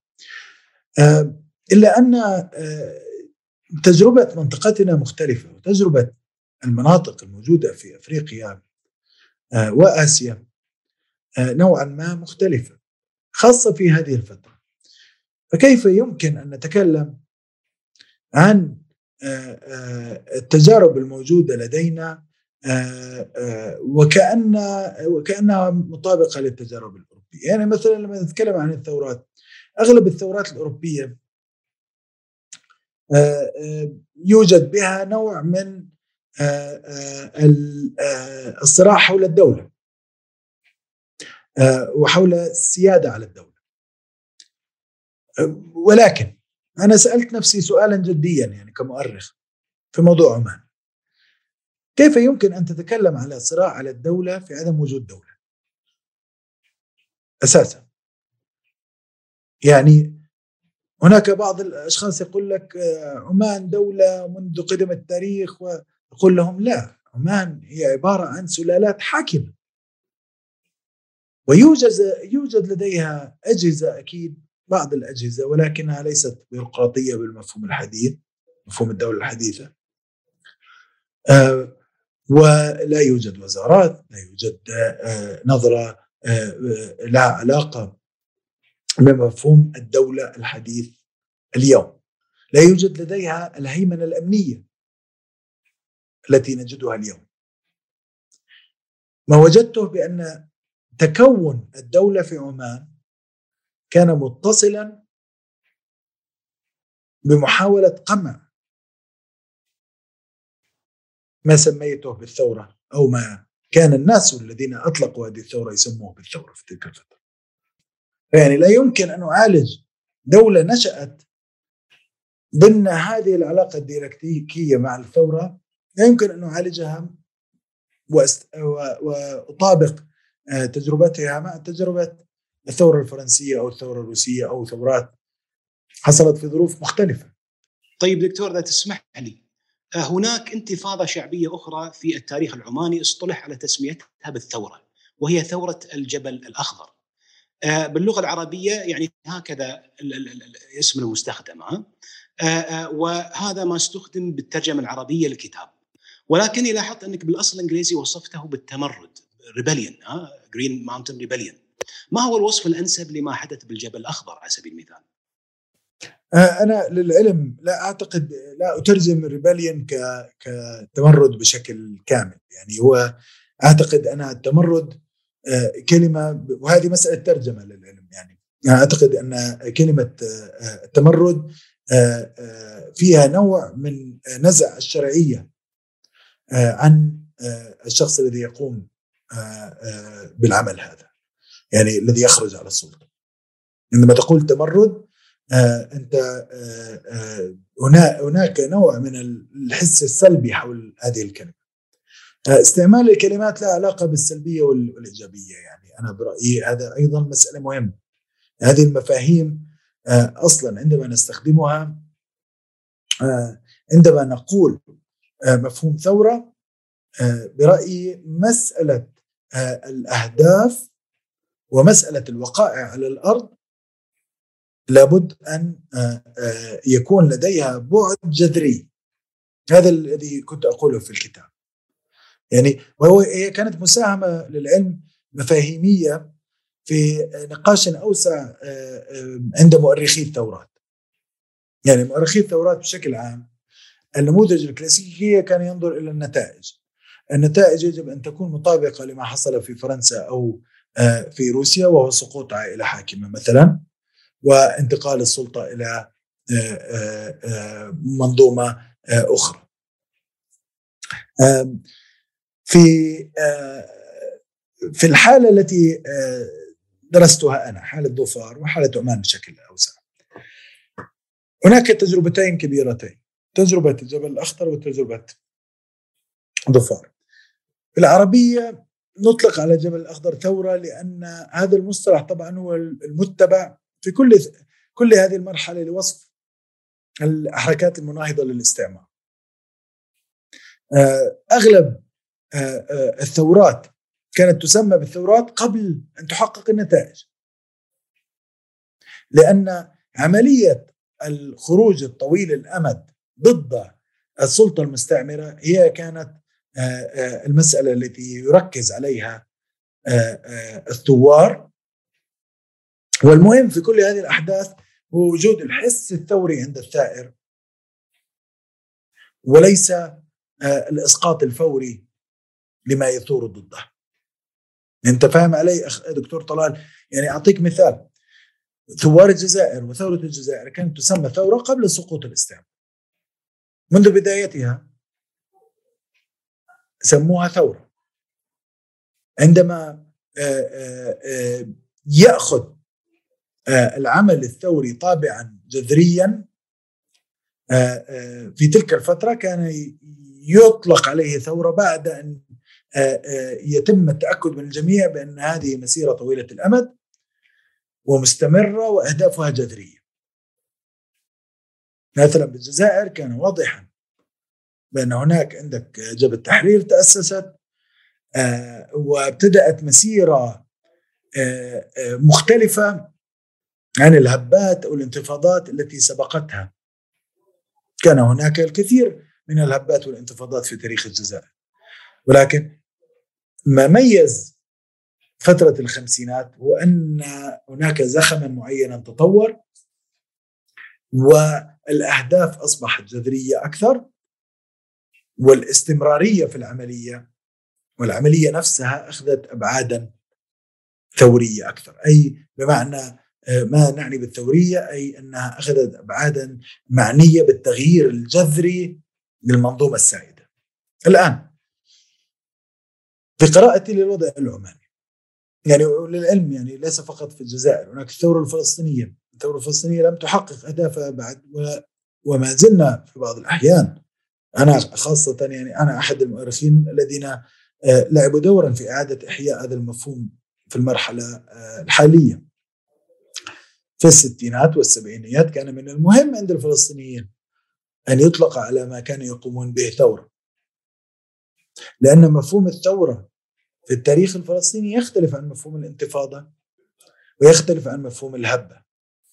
والناس تعرف أن تميز بين هذه المفاهيم. مثلا لا أحد يقول لك بأن ما حصل في شهر خمسة العام الماضي هو ثورة. الناس قد أحيانا تطلق عليه كلمة انتفاضة أو هبة أو حدث. ولكن كان الكثير من الفلسطينيين فترة الستينات والسبعينيات تسأله أين أنت ذاهب؟ قل لك أنا ذاهب إلى الثورة. أي معسكر يذهب إليه أي تمركز فدائي يقول لك أنا ذاهب إلى الثورة. استدعيت من الثورة. اذا الثورة هي العملية.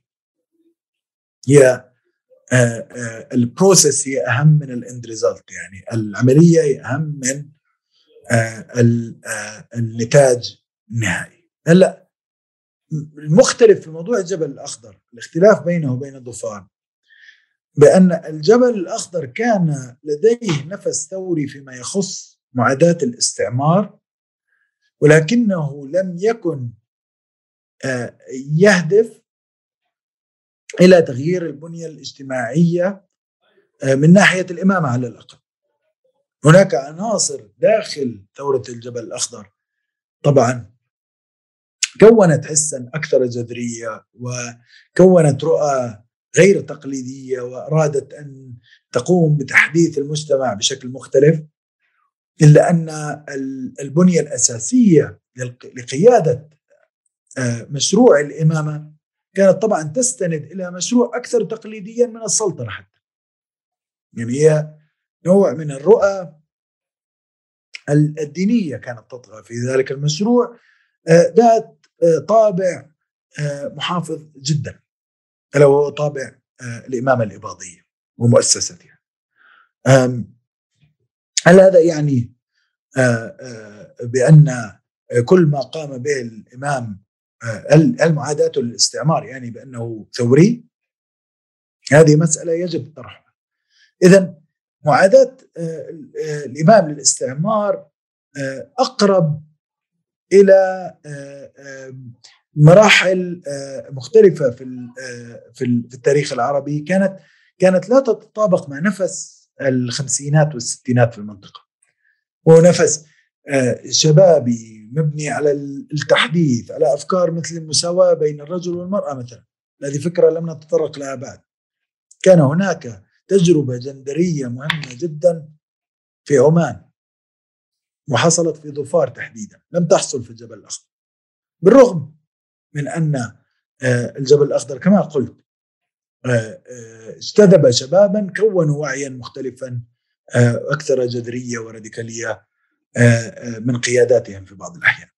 فاذا عندما ميزت بين ما حصل في في ظفار وما حصل في الجبل الأخضر كان التركيز على هذا العامل من ناحية، من ناحية أخرى كان تركيزي على مسألة السيطرة على بعض المناطق، في ظفار حصل هناك برنامج اجتماعي لأنه كانت هناك مناطق سيطر عليها الثوار لفترة ليست بقليلة.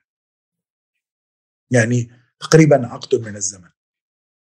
آه، في الجبل مناطق معينة قد لا تكون سيطرتهم كاملة قد لا تكون شاملة ولكنها كانت واسعة في الكثير من المناطق وهي كانت كافية لإطلاق بعض التجارب المختلفة آه، سواء التعليمية أو سواء التجارب التي تخص آه، مسألة المساواة بين الرجل والمراه أو إلغاء الرق والعبودية. وهذه تغيرات اجتماعية ثورية أنا برأيي. موضوع إلغاء الرق موضوع كبير لم يأتي من السلطات الرسمية جاء من هؤلاء الثوار. موضوع المساواة بين الرجل والمرأة الرسمية يعني آه هذا موضوع كبير. وكان موضوعا يعني أعتقد بأنه كان يتطلب شجاعة في الطرح يعني أيضا وطبعا كان هناك إشكاليات لا أريد أن أرام أن أخلق جوا رومانسيا ندعي به بأن كل شيء كان رائعا وذهبيا ومشعا يعني في هذه التجربة. أنا انتقدته للعلم وأنت تعرف ذلك دكتور طوال آه، كنت أيضا نقديا جدا بخصوص التجربة هذه. انتقدت سياسات الاعدامات، انتقدت الكثير من المسائل التي رأيناها، التوجهات الاستالينيه المختلفة التي آه، ظهرت في تلك الفترة. آه، يعني ولكن بنفس الوقت لابد من أن نرى آه، ما الذي كان يميز تجربة مثل تجربة ظفار عن تجربة الجبل الأخضر؟ إذا سألتني هل كانت تجربة ظفار أكثر ثورية من الناحية الاجتماعية والسياسية؟ أقول لك لا شك. رائع دكتور. آه، ننتقل إلى المفهوم الثاني الذي يقوم عليه الكتاب وهو الحكم المطلق.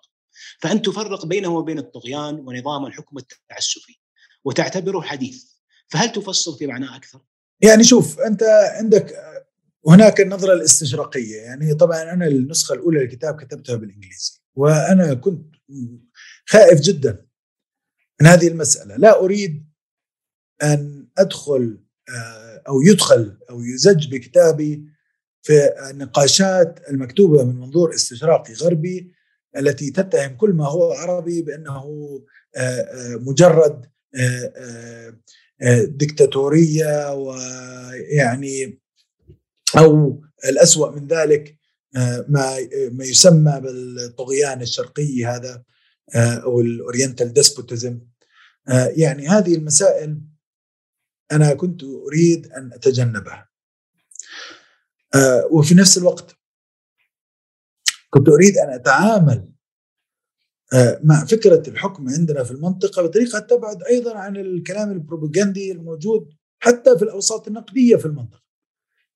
يعني في بعض الأحيان هناك تصوير للحكام مثلا بأنهم يعني مثلا حاكم مثل عمان البعض يتهمه بأنه يقوم على دولة شمولية. طيب يا أخي دولة شمولية هذا كلام كبير. دولة شمولية نحن نتكلم عن مفهوم تم تطويره للتعامل مع أنظمة مثل نظام كوريا الشمالية. لا أعتقد بأن تجربة الإنسان العماني مع السلطة مثل تجربة الكوري الشمالي مع السلطة مثلا. آه ليس كل جوانب آه آه الحياة الفردية والجماعية في عمان تحت المجهر لنفس الدرجة. آه ليست الدولة بنفس الشراسة البوليسية. وبنفس الوقت هي دولة مبنية على شرعية آه، آه، ملكية سلطانية. ولا ولا تدعي بأنها مبنية على قاعدة سيادة الشعب. مثل ما نجد في مكان مثل كوريا الشمالية يقول لك نحن جمهورية شعبية ديمقراطية. فيعني لابد من الدقة في استعمال المفاهيم.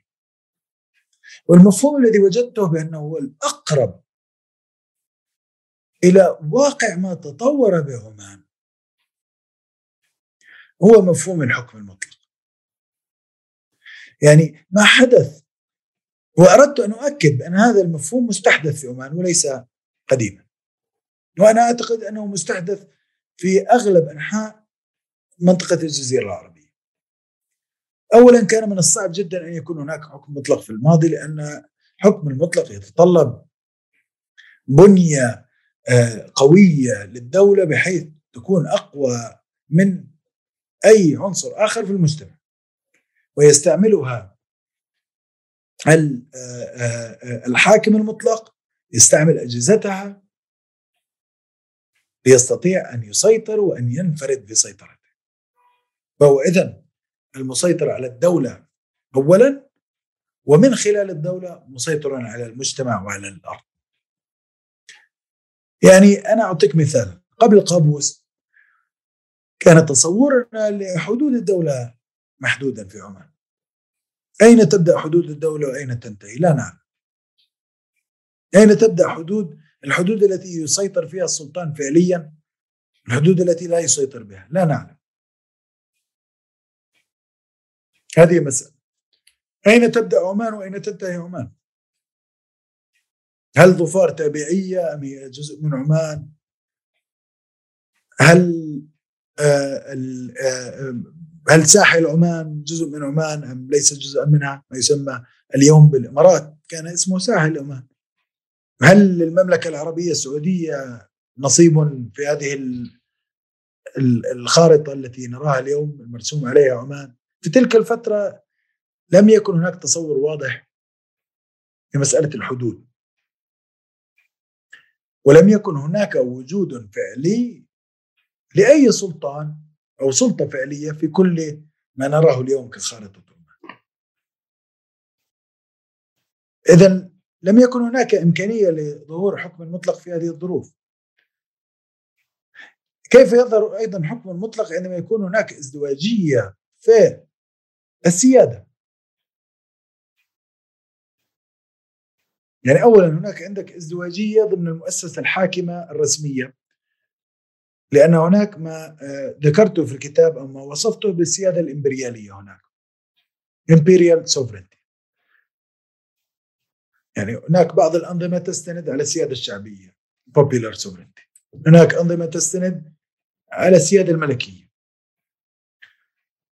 وبعض الأنظمة تستند وهذا ما كنت أريد أن أتطرق إليه على السيادة الإمبريالية. الحكم لا ينبع من الشعب. ولا ينبع من الملك بل ينبع من قوة قوة عظمى خارجية. لا يمكن أن يتخيل الإنسان العماني في القرن التاسع عشر أنه يمكن أن يدمر مثلا إمبراطورية بحجم بريطانيا. ولكن بريطانيا كانت كثير من الأحيان تهدد السلاطين بالدمار الشامل إذا لم يتبعوا خطاها وهي فرضت لقب السلطان أساسا. يعني هذا التكون التاريخي لفكرة السلطنة أمر أيضا تطرقت له. نعم وقلت أن يعني لا مقارنة بين الدولة ما قبل الاستعمار وما بعده هناك يعني فرق كبير بين المرحلتين. آه، آه، دكتور اذا اسمح لي. تبين في الفصل الثاني أن إقليم ظفار يتصف بخصوصية تاريخية وثقافية وجغرافية تميزه عن الأقاليم الأخرى المشكلة لسلطنة عمان اليوم. وتسلط الضوء على مناخ ظفار الفريد في عنوان كتابك ثورة الرياح الموسمية. كيف أثرت هذه الخصوصية على مجرى التاريخ في ظفار؟ يعني اولا الخصوصية أثرت على مجرى التاريخ من ناحية البنية الاجتماعية آه، نتيجة لمناخ ظفار آه، آه، نجد بأن هناك موسم أمطار غزير يتصل بفتره الرياح الموسمية أو ما يسمى بالمونسون أو ما يسمى محليا بظفار بخريف ظفار. وهي بالمناسبة خريف ظفار كما يعلم الكثير يأتي في الصيف. يعني عندما يكون هناك صيفا في أماكن أخرى يكون خريفا في ظفار. هذا المناخ يعني بأن الجبل في ظفار منطقة غنية بالأعشاب في فترة ما بعد الخريف تزدهي الأرض باللون الأخضر الجميل هناك طبعا وجمال الطبيعة إلا أن المنتفع الأول آه، من هذا الجمال هو طبعا آه، آه، الأبقار والقبائل التي تعمل على الجانب الرعوي وترعى هذه الأبقار. فبالتالي الجبل كان منطقة ثرية جدا بالثروة الحيوانية واتصلت حياة الناس به أيضا آه، هذه الثروة. آه، فعلى عكس الكثير مثلا من القبائل آه، البدوية المتواجدة في مناطق أخرى من الجزيرة العربية وصحراء الشام وغيرها من أرجاء المشرق العربي نجد بأن القبائل الظفارية اعتمدت بالدرجة الأولى على الأبقار وليس الأغنام مثلا. طبعا كان هناك بعض القبائل التي تتعامل مع الأغنام وأنواع أخرى من الحيوانات أيضا ولكنها كانت ترعى في مناطق أخرى غير منطقة آه، الجبل آه، لماذا يخصنا هذا الموضوع؟ يخصنا هذا الموضوع لأن آه، فهم هذه القاعدة الاقتصادية كما وضحت في كتابي يمكن أن يساعدنا على فهم أسلوب الثورة وأسلوب معاداة الثورة في منطقة مثل هذه تعتمد على آه، هذا النوع آه، من الإنتاج الاقتصادي. فهناك ريف في ظفار إلا أنه آه، ريف منتج في بعض الأجزاء من السنة وليس في كلها. بعد فترة الخريف هناك ثلاث أو أربع شهور تكون فيها وفرة من الأعشاب آه، إلا أن عملية آه، آه، رعي الأبقار تتزامن أيضا التي تحصل في هذه الفترة تتزامن أيضا مع عملية انحسار الأمطار التي تحصل بعد بضعة أشهر وهذا يؤدي بالنهاية إلى جفاف العشب ويؤدي إلى الاعتماد لإطعام الأبقار على مصادر أخرى. أحد أهم هذه المصادر في تلك الفترة كان السردين الذي كان يستورد طبعا من الساحل وساحل ظفار طبعا غني جدا بالثروة السمكية. فبالتالي كان أهل الجبل يعتمدون على التفاعل مع أهل الساحل. وكان هناك نوع من الدائرة التي تربط الساحل بالجبل حيث تصدر أسماك السردين إلى الجبل. ويتم هناك إطعام الأبقار بهذه الأسماك. مما يسمح للقبائل التي ترعى الأبقار في الجبل بأن تنتج منتجات متصلة بالأبقار خاصة السمن. ويتم اذا تصدير السمن إلى الساحل ومنتجات أخرى يعني متصلة في في الدورة الرعوية في الجبل يتم تصديرها إلى الساحل. وهكذا كانت البنية الاقتصادية. الآن هناك مشكلة الجبل هي منطقة تمركز بها الثوار وهي منطقة كانت السلطة دائما فيها ضعيفة بحكم وعورتها وبعدها عن مراكز تواجد القوات السلطانية. لأن الساحل هو معقل السلاطين. وقد أسس به سعيد بن تيمور قاعدة قوية السلطان سعيد. طبعا كما يعلم البعض كان يعيش في أغلب العام في صلالة وليس في مسقط. في الواقع هو كان لا يزور مسقط ابدا. وقد تربى ابنه قابوس في صلالة. وقد تزوج سعيد من امرأة من قبيلة من قبائل القره من من فرع المعشري فبالتالي كان هناك اذا وجود قوي للسلاطين في منطقة صلالة تحديدا وبالساحل بشكل. ولكن دكتور هذا الوجود حديث نسبيا صحيح؟ أشرتم إلى أن ظفار كانت مستقلة لمعظم تاريخها. نعم هذا هذا هذا الوجود يعني جاء بعد القرن التاسع عشر وبعد العقد السابع من القرن التاسع عشر تحديدا. طبعا أنت عندما تتحدث عن هذا الموضوع هناك نوع من الحساسية في عمان فبعض الانفصاليين الظفاريين اليوم هناك تيار انفصالي ليس قويا جدا ولكنه موجود في ظفار هذا التيار يؤكد على أن ظفار كانت بعيدة عن السيطرة سيطرة السلاطين حتى هذه الفترة حتى اواخر القرن التاسع عشر. إلا أن الكثير من الروايات السلطانية تحاول أن تؤكد على نوع من الارتباط بين ظفار ومسقط تحديدا بعض هذه الروايات يقول بأن لعاربة سيطروا على مناطق من ظفار في بعض الأحيان إلا أن الواقع هو أنه في أغلب الفترات كانت ظفار شبه مستقلة في الساحل وفي كثير من الأحيان كانت تقع تحت النفوذ نفوذ حكام من حضرموت المجاورة ومن مناطق أخرى باليمن. ف وفي أغلب الأحيان أيضا كان هناك عدم اهتمام من حكام المنطقة بالسيطرة الكاملة هناك. فظفار فيها منتجات مثلا المنتج الأهم تاريخيا هو منتج الذي يتصل ب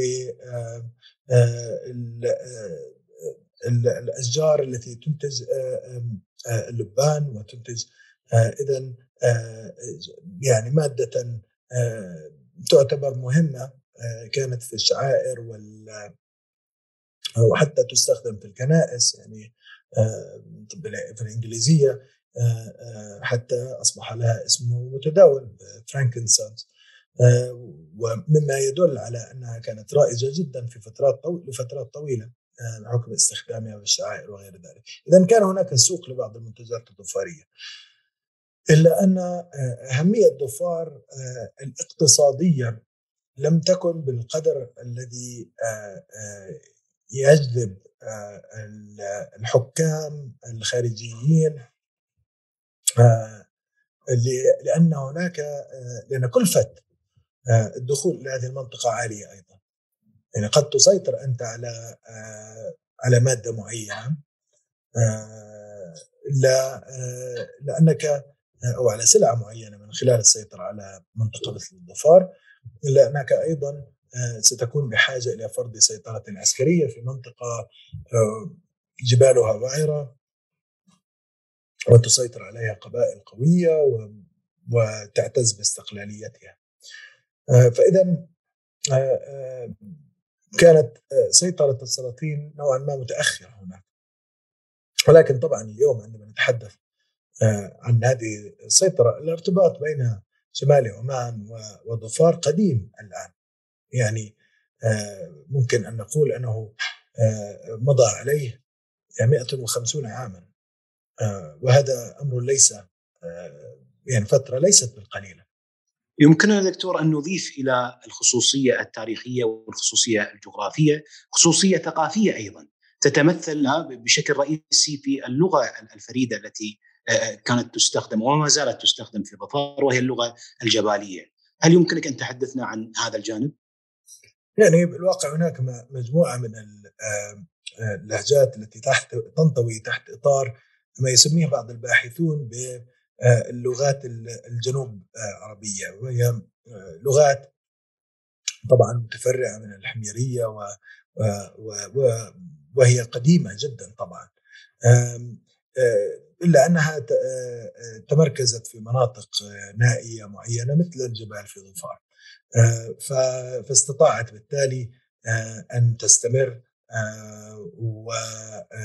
ولم تمحى على أثر انتشار اللغة الأكبر ألا وهي اللغة العربية كما نعرفها اليوم يعني اذا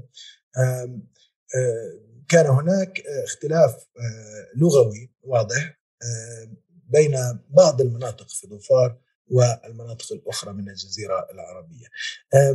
لأن إنه لابد من التأكيد هنا على عدة نقاط، اولا ليس كل الظفاريون كانوا يتكلمون هذه اللهجات سواء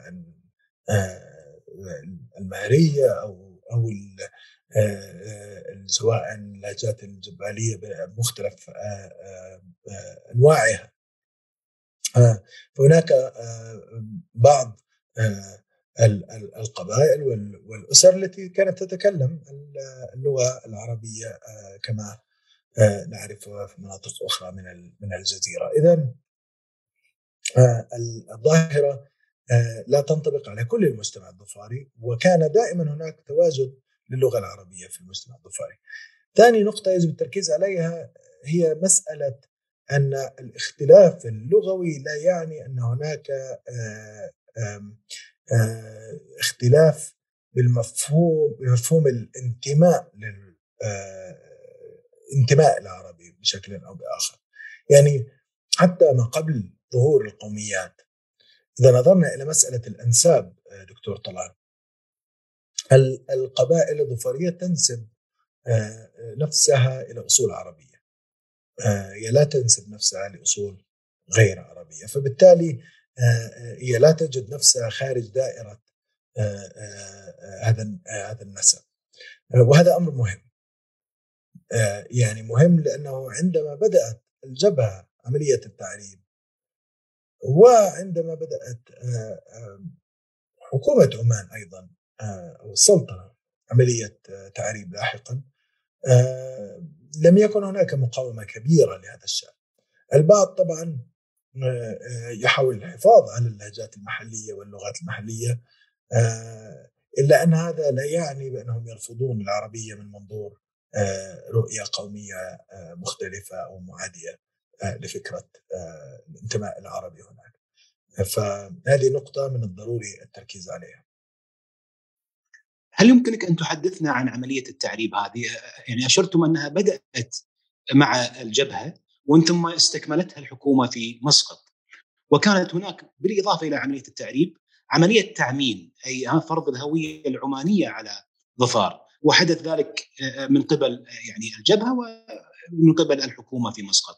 هل يمكنك أن تحدثنا عن هاتين العمليتين والفرق بين محاولات الثوار للتعريب والتعميم ومحاولات الحكومة في مسقط.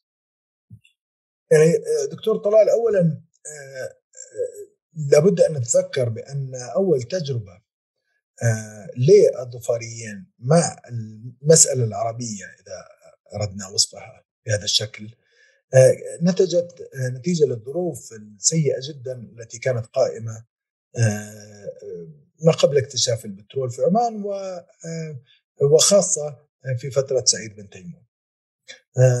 يعني حتى بعد اكتشاف البترول فترة سعيد بن تيمور كانت الظروف صعبة.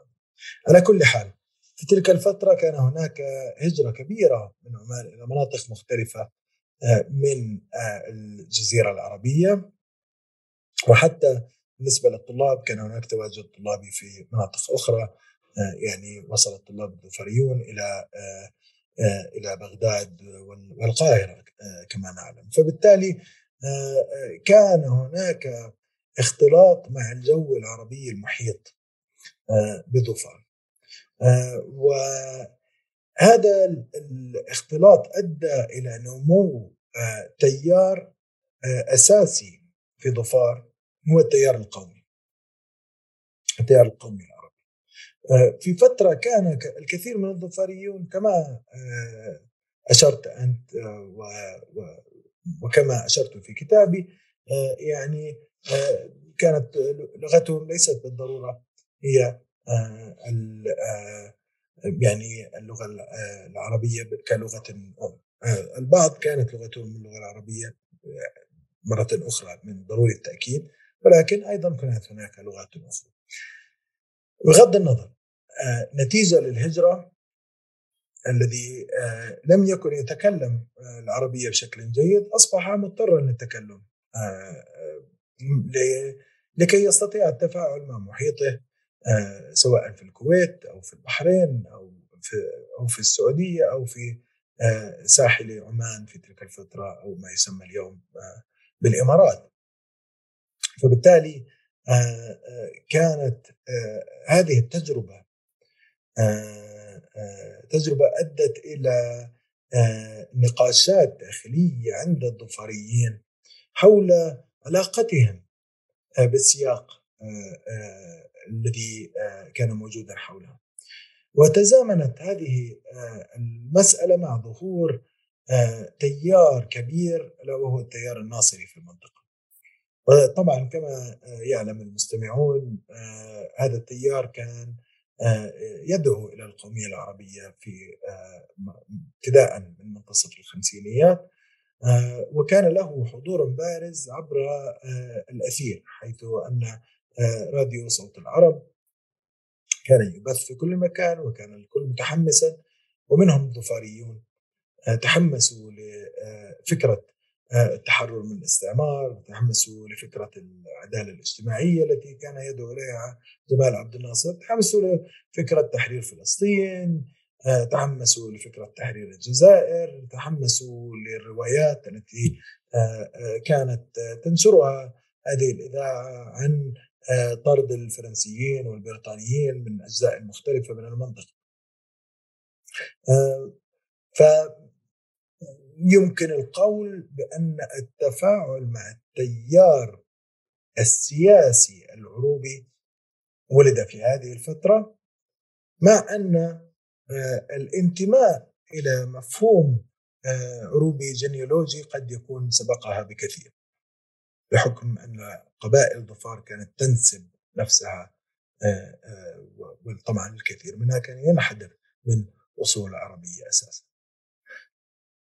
هذا الهوية العربية بدأت مع الجبهة بدأت مع يعني انتشار الفكر القومي العربي وكذلك كما أشرتم تعليم اللغة العربية في المدارس التي أسسها الثوار. ومن ثم أصبحت الدولة في مسقط أيضا عفوا الدولة في في في عمان الحكومة المركزية في مسقط أيضا تفرض هوية عربية وعمانية جامعة من يعني من من طرفها فكيف تقارن بين العمليتين عملية التعريب والتعميم من جانب الثوار وذات العملية من ناحية الحكومة المركزية.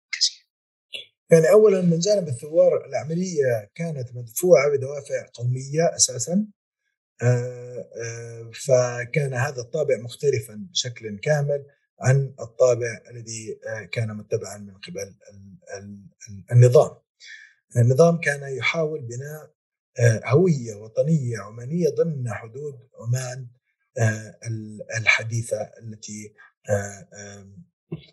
يعني نعرفها اليوم أما بالنسبة للثوار فهم كان لديهم نظرة أوسع. يعني في البداية طبعا الكثير منهم ابتدأ داخل صفوف حركة القوميين العرب وتلقى تعليمه الفكري والسياسي ضمن صفوف الحركة. يعني هنا لابد أن أذكر بأن هناك ارتباط عميق بين الكويت وظفار.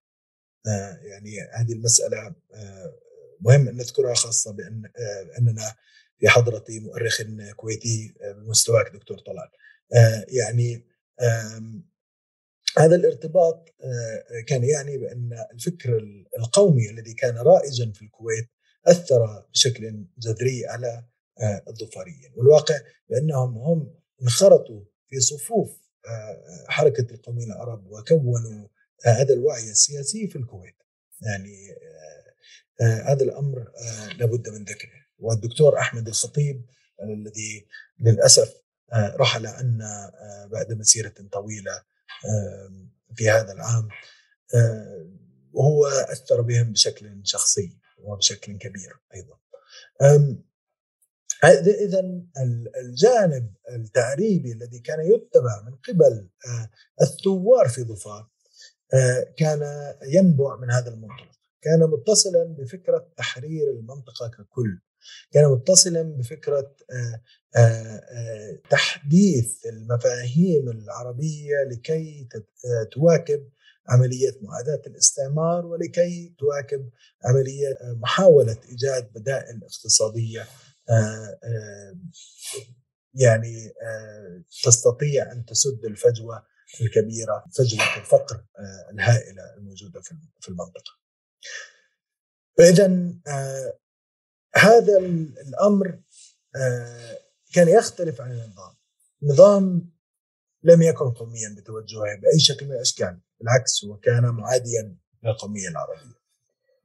النظام كان آه، أغلب آه، من أداروا آه، فكرة العملية التعليمية به في هذه الفترة كانوا من المستشارين الإنجليز ووجهة نظرهم كانت بان التعليم هو خدمة والتعليم هو مشروع لإنتاج هوية وطنية تخدم السلطة القائمة. يعني هذه هي النظرة للتعليم الذي كانوا يتبعونها. اذا دكتور أشرتم إلى أكثر من تيار داخل الحركة الثورية الظفارية. لدينا التيار الذي تسميه التيار الجمهوري وهو يتشكل من القوميين العرب بالإضافة إلى اليساريين الذين أتوا لاحقا. هناك التيار الآخر الذي أشرتم إليه وهو التيار الانفصالي وقد أسميته في الكتاب التيار الظفاروي. وهناك أيضا تيار ثالث وهو التيار القبائلي. هل يمكنك أن تحدثنا عن هذه التيارات الثلاث آه، والعلاقة بينها؟ يعني هذا كان آه، جزء من عملية آه، استحداث مفاهيم يعني كان لابد من البحث عنها في هذه الفترة لكي نستطيع فهم ما حصل في ظفار. يعني لا يكفي أن نسمي أسماء الجمعيات ونسمي أسماء التنظيمات، الكثير من الدراسات السابقة كانت آه، تعمل على هذا الأساس. آه، أنا أردت أن أبحث أكثر في مضمون آه، فكرها وفي توجهها السياسي وبوصلتها السياسية. ف وجدت بأن من الأفضل الحديث عن تيارات معينة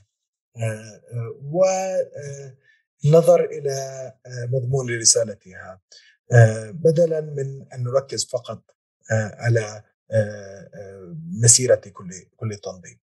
بعض هذه التيارات ضمت أكثر من تنظيما وبعضها ضم تنظيما معينا في فترة معينة ومن ثم تحول منهجه. ف فكان لابد من التركيز على الفكرة الأساسية التي بني عليها كل تيار. أنا ربطت التيارات القومية واليسارية بشكل عام بمفهوم الجمهورية لأني كنت أبحث عن مفهوم يفيدنا في معرفة علاقتهم بالسلطة. هذا التيار بشكل عام هو التيار الذي رفض السلطنة طوال مسيرة الثورة. وكان يرفضها من ناحية مبدئية وليس فقط من ناحية عدم توفر خدمات أو من ناحية يعني الرواية البريطانية والسلطانية القائمة حاليا مثلا ما يسميها بالرواية الانجلو سلطانيه هذه الرواية تقول بأن هناك ثورة حصلت وهي كانت في البداية ثورة عادلة لأنها كانت ردا على إشكالية هي نقص وشح الخدمات في ظفار في عهد السلطان سعيد بن تيمور الذي لم يكن يريد توفير الخدمات لشعبه. ومن ثم منذ أن أتى ابنه السلطان قابوس أراد هذا السلطان بحكم توجهه الإصلاحي أن يخدم شعبه فقدم الخدمات وبالتالي لم يعد هناك داع للثورة وهي تحولت إلى حركة شريرة مدعومة سوفيتيا وصينيا ومن المعسكر الشرقي وأهدافها تدميرية في المنطقة وهدفها الأساسي هو نشر الإلحاد والشيوعية والظلام الأحمر. يعني هذا هو هذه هذا هو المضمون الذي يتم ترويجه. إلا أننا عندما ننظر إلى ما سميته بالتيار الجمهوري هم لم يكن لم يكن تصورهم مبنيا على مجرد توفير خدمات أو عدم توفير خدمات. كانوا ينظرون على الامر إلى الأمر من منظور أوسع كانوا يعتبرون بأن هناك فكرة مواطنة حقيقية كانوا يعتبرون بأن فكرة الرعية أو فكرة التبعية لفرد أو لعائلة أمر بائد وليس ولا يتطابق مع مسيرة الحرية ولا يمكن أن يكون أي شعب حر في ظل هذه الفكرة. وفكرة لنستعمل مصطلحا عاميا بأن كلب الشيخ شيخ هذه كانت مرفوضة منهم بشكل كامل. اذا كان هناك نقد لكل الأنظمة المبنية على السلطة المتوارثه المتوارثة في المنطقة. وكان هناك تأكيد عندهم بأن السيادة القائمة يجب أن تكون سيادة شعبية وليست سيادة مستمدة من فكرة الحكم الملكي المطلق. فهذا الأمر يعني لابد من التأكيد عليه. لهذا وصفت هذا التيار بالتيار بالتيار الجمهوري أما التيار وللعلم يعني هي قد تكون الدراسة الوحيدة في دراسة التاريخ العربي الحديث في اللغة الإنجليزية التي صدرت أساسا في اللغة الإنجليزية التي تركز على هذا الجانب على جانب الفكر الجمهوري هذا لأن الكثير من الدراسات مثلا تنظر إلى الحركات التي كانت قائمة في تلك الفترة فقط من منظور القومية. يعني تسميها حركات قومية أو فقط من منظور سياستها الاقتصادية. يعني اذا كانت هذه الدراسات تركز على الجانب الهوياتي أو جانب السياسة الاقتصادية. يعني قد تسمي هذه الحركات باشتراكية أو قد تسميها بقومية. ما يلغى هو الجانب هذا هو الجانب الجمهوري هو جانب مفهوم السيادة. هل السيادة ستكون للشعب؟ أم هل ستكون للحكام؟ أو هل ستكون للاستعمار؟ أم هل ستكون مزيجا بين السيادة الاستعمارية وسيادة الحاكم المحلي؟ وهو ما كان قائما في عمان في تلك الفترة. هذا التيار الجمهوري هو آه، استرعى يعني أكثر آه، آه، أقسام الكتاب مختصة فيه. إلا أن هناك تيارا مهما اخرا وهو التيار الظفاري. هذا التيار قد يكون قد رأى فرصة في تلك الفترة ايجاد نوع من الاستقلال الظفاري بحكم وجود سيطرة خارجية قوية من قبل سلاطين مسقط. فاذا هم كانوا ينظرون إلى تاريخ ظفار بأنه سلسلة من التجاوزات من قبل هؤلاء السلاطين الذين كانوا يجبون الضرائب ويضغطون على السكان ولا يقدمون الخدمات بدلا من ذلك. أفق هذا التيار السياسي كان محدودا أكثر لم يكن لديه حلول لعدة مسائل منها لنفرض أن ظفار تكونت كوحده سياسية مستقلة، ماذا يعني ذلك؟ هي منطقة ليست غنية اقتصاديا. هي منطقة محدودة جدا من الناحية السكانية. يعني عدد السكان فيها قليل حتى اليوم. هي اذا ماذا سيكون مصيرها؟ إذا ما استقلت وذهبت في مسيرتها لوحدها. ماذا سيكون مصيرها الداخلي؟ ما هي نوعية الهوية الداخلية التي ستقوم بتطويرها؟ هل هل هذه منطقة فقيرة نوعا ما بمواردها مثل هذه المنطقة؟ بالرغم أن طبعا الخطابات البروباغندية لمثل هذه المجموعات يقول لك نحن في بلاد غنية بالثروات وما إلى إلى آخره. يعني مفهوم الغنى بالثروات يتطلب إما ثروة معدنية هائلة في هذه المنطقة أو ثروات أخرى بشرية أو أو زراعية على مستوى كبير.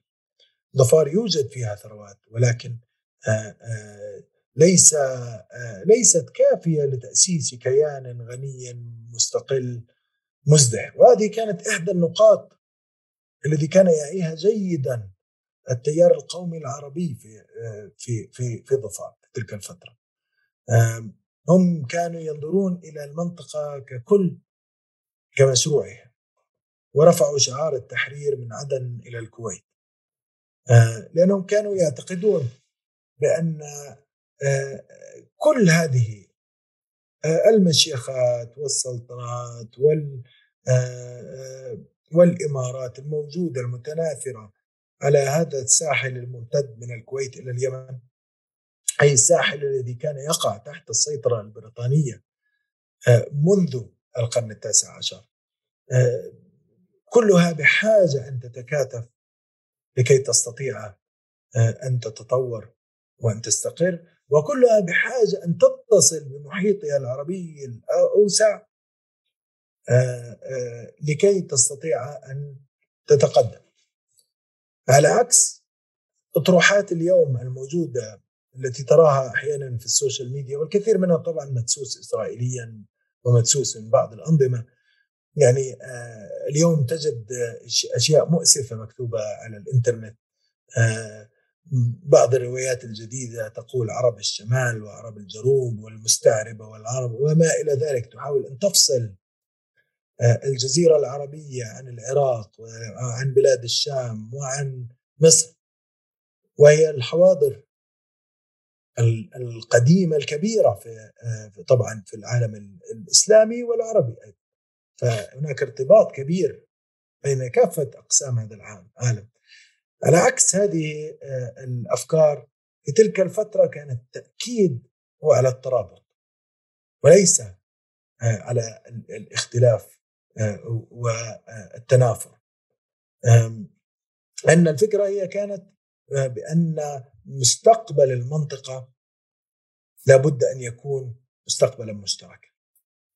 فالتيار الثالث كان أكثر محدودية حتى من التيار الظفاري، يعني أنا عشان آه، نضع بعض النقاط على الحروف يعني إذا بدنا نذكر بعض الأسماء المتصلة آه، بالتيار آه، الجمهوري الذي كان لديه بعد قومي عربي ممكن أن نقول أن محمد أحمد الغساني من أبرز الشخصيات المبكرة وهناك حولها الكثير من الشخصيات الأخرى طبعا التي ذكرتها في الكتاب.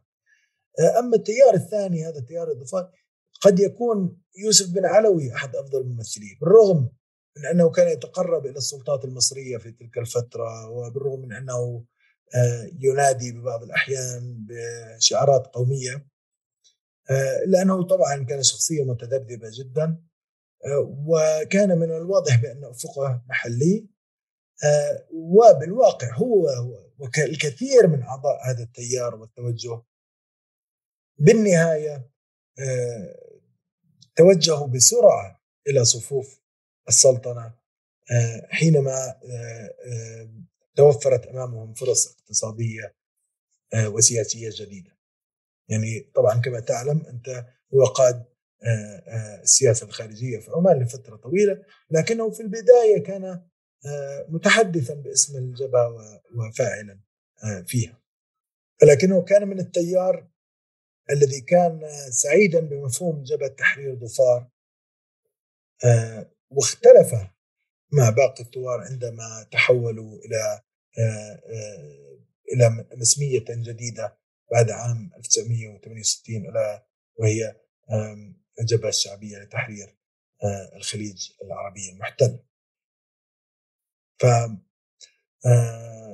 يعني هو بنفس الوقت كان افقه أوسع من التيار الثالث آه، وتيار لم يكن له اسم معين لم يكن متصلا بالتنظيم المعين للعلم ولكنني آه، آه، وجدت بأنه من المفيد أن نصفه كتيار. هذا التيار كان تيارا محليا جدا تمركزه القبيلة.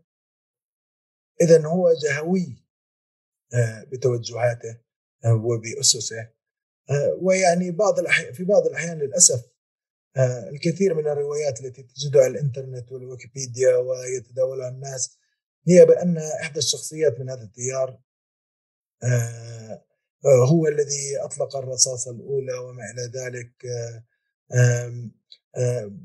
يعني هذا النوع من التفكير تفكير محدود جدا وكان ينقد من قبل الظفاريين الذين لاقوا نوعا من حصتهم في التعليم في الخارج والذين احتكوا مع أفكار أوسع. كانوا يجدون بأن آه، فكرة حصر آه، افقهم السياسي بالقبيله الذي ينتمون إليها هي فكرة محدودة جدا وغير مفيدة. آه، اذا تتحدث في الفصل الخامس الكتاب عن مؤتمر حمرين عام 1968 والذي مثل لحظة انتصار التيار الجمهوري على التيارين الظفاروي والقبائلي في الحركة الثورية من خلال هذا المؤتمر قرر الثوار أولا التخلي عن خطهم الناصر السابق وتبني الماركسية. وثانيا ربط ثورتهم بنضال شعوب الخليج. وتضيف بأن الثوار من خلال هذا المؤتمر نقلوا نضالهم إلى الساحة العالمية. وتتحدث بهذا الصدد عن آه، فكر القارات الثلاث وروح باندونغ. ماذا يفسر هذا التوجه الجديد؟ يعني هذا التوجه الجديد آه، من المهم أن ننظر إلى الظروف آه، المحيطه. في البداية كما قلنا كان التأثير الناصري كبيرا جدا آه، في الجو الظفاري خاصة ضمن التيار ما سميته التيار الجمهوري والذي كان له بعد قومي والذي هو متصل أساسا بحركة القومية العربيه. وك ولكن أيضا الجو الناصري طبعا كان يؤثر في صفوف آه آه بعض آه التنظيمات الظفرية الفاعلة والتي كان لديها وجهة نظر قد لا تكون قومية بشكل بحت ولكن كانت متأثرة بالنصريه يعني بعض الظفارويين كانوا متأثرين بالجو العام السائد في تلك الفترة وهو جو يمكن أن نسميه بالرافعه الناصرية. هي رفعت الكثير من النظرات في المنطقة. لأنه عندما يكون لديك دولة بحجم مصر في تلك الفترة. اليوم آه، قد آه، لا يعتقد الكثير بأن مصر هي أهم دولة عربية. ولكن في تلك الفترة كانت آه، كان الجو العربي كله يدور حول مصر. فهي الدولة الأكبر والأكثر تعدادا في السكان والأكثر تطورا من ناحية مسيرتها الثقافية والفكرية والسياسية وإلى درجة معينة الاقتصادية في ذلك العهد. اذا هذا الجو آه، آه، كان يعني آه، بأن ما يحصل خارج ظفار وحتى خارج عمان وحتى خارج الخليج ككل يؤثر على الأوضاع المحلية. هزيمه 67 بالواقع مهمة جدا في هذا الصدد. يعني وكانت إحدى أسباب التحول الكبرى التحول في ظفار كان أساسا يمكن النظر آه، آه، يتزامن ويرافق أيضا ويطابق آه، تحولات حصلت في فروع حركة القومية العرب في كل مناطق المشرق العربي يعني هذا التحول نجده في فلسطين. ظهر هناك ضمن حركة القوميين العرب تيار يشك في مدى فاعلية المفاهيم الناصرية القديمة. آه، آه، و آه، يدعو إلى تثوير للعملية السياسية ككل وظهر هناك نقد للفكر الناصري داخل صفوف حركة القوميين العرب في تلك الفترة وأثر هذا النقد طبعا على الجو في آه، آه، في الخليج عامة وفي ظفار خاصة. بالنسبة للفكر آه، الناصري لو لم تحصل هزيمه ال 67 كان من الصعب التصور بأن بانه كان سيكون هناك إعادة نظر في النصرية ككل ضمن صفوف حركة القوميه العربية. لا أعتقد بأن بأننا كنا سنرى مؤتمرا كمؤتمر حمرين مثلا. لنفهم ماذا حصل في 67 من قبل ال 67 كانت النظرة الموجودة ضمن صفوف حركة القومية العرب هو بأن الناصرية هي آه، رأس حربة التحرير في كل أجزاء الوطن العربي. وفلسطين في هذه الحركة كان لها أهمية خاصة. الفكر المتصل بفكره تحرير فلسطين القائم على الأسس الناصرية كان مبنيا على نظرية بأن الدول العربية المحيطة بفلسطين عندما تتوحد ستكون قادرة على تطوير نفسها بشكل يسمح لها بالنهاية ببناء قوة عسكرية هائلة استطاعتها القيام بمشروع التحرير. وطبعا جمال عبد الناصر كان الرمز الكبير لهذه الفكرة. عندما حصلت هزيمة 67 وطبعا الفكرة كانت بأنه إذا تطور هذا المشروع فإن كل المنطقة ستتحرك يعني ليس فقط فلسطين. آه، نتيجة للقدرات البشرية الموجودة التي ستنتج عن تحرير مصر وبلاد الشام والعراق من براثن الاستعمار وعن طريق أيضا توحيدها مع المناطق الأخرى الموجودة آه، في الخليج والجزيرة آه، الغنية بالثروات المعدنية. كان هذا يعني بأنه سيكون هناك دولة قوية متحررة قادرة على بني على إنتاج بنية اقتصادية متطورة وهي ليس فقط ستحرر فلسطين بل ستنقذ المنطقة من الاستعمار وستنقذ المنطقة من آه، التخلف والتبعية الاقتصادية والسياسية للأبد. هذه كانت وجهة النظر. بعد ال 67 هذا المشروع أصبح أقل واقعية الاعتماد على فكرة الدول كحربة التحرير آه، أصبح امرا آه، مرفوضا. ضمن حركة القوميين العرب الكثير من القيادات أصبحت تقول بأن هذا الاعتماد كان خاطئا. آه، لابد من الاعتماد على الحرب الشعبية طويلة الأمد وليس على الجيوش الكلاسيكية في أي معركة تحرير. هذه النظرة الجديدة التي كانوا كانوا يدعون إليها. إذا نموذج آه، التحرري الفيتنامي أصبح رائجا وفيتنام في تلك الفترة كانت ما تزال في معركة طويلة الأمد مع الولايات المتحدة. لأننا كما نعلم آه، كانت هذه المعركة مستمرة واستندت على فكرة حرب تحرير شعبية طويلة الأمد. آه، المقارنة بين أماكن مثل فيتنام وتجربة مثل تجربة الدول العربية المحيطة بفلسطين دول الطوق آه، كانت تؤرق آه، آه، الثوار. يعني كانوا آه، جدا مستائين من عدم اتباع نموذج الفيتنام. ففي حالة فيتنام مثلا شمال فيتنام كانت هي القاعدة التي تحرر تحرر من منها أو تحررت منها جنوب فيتنام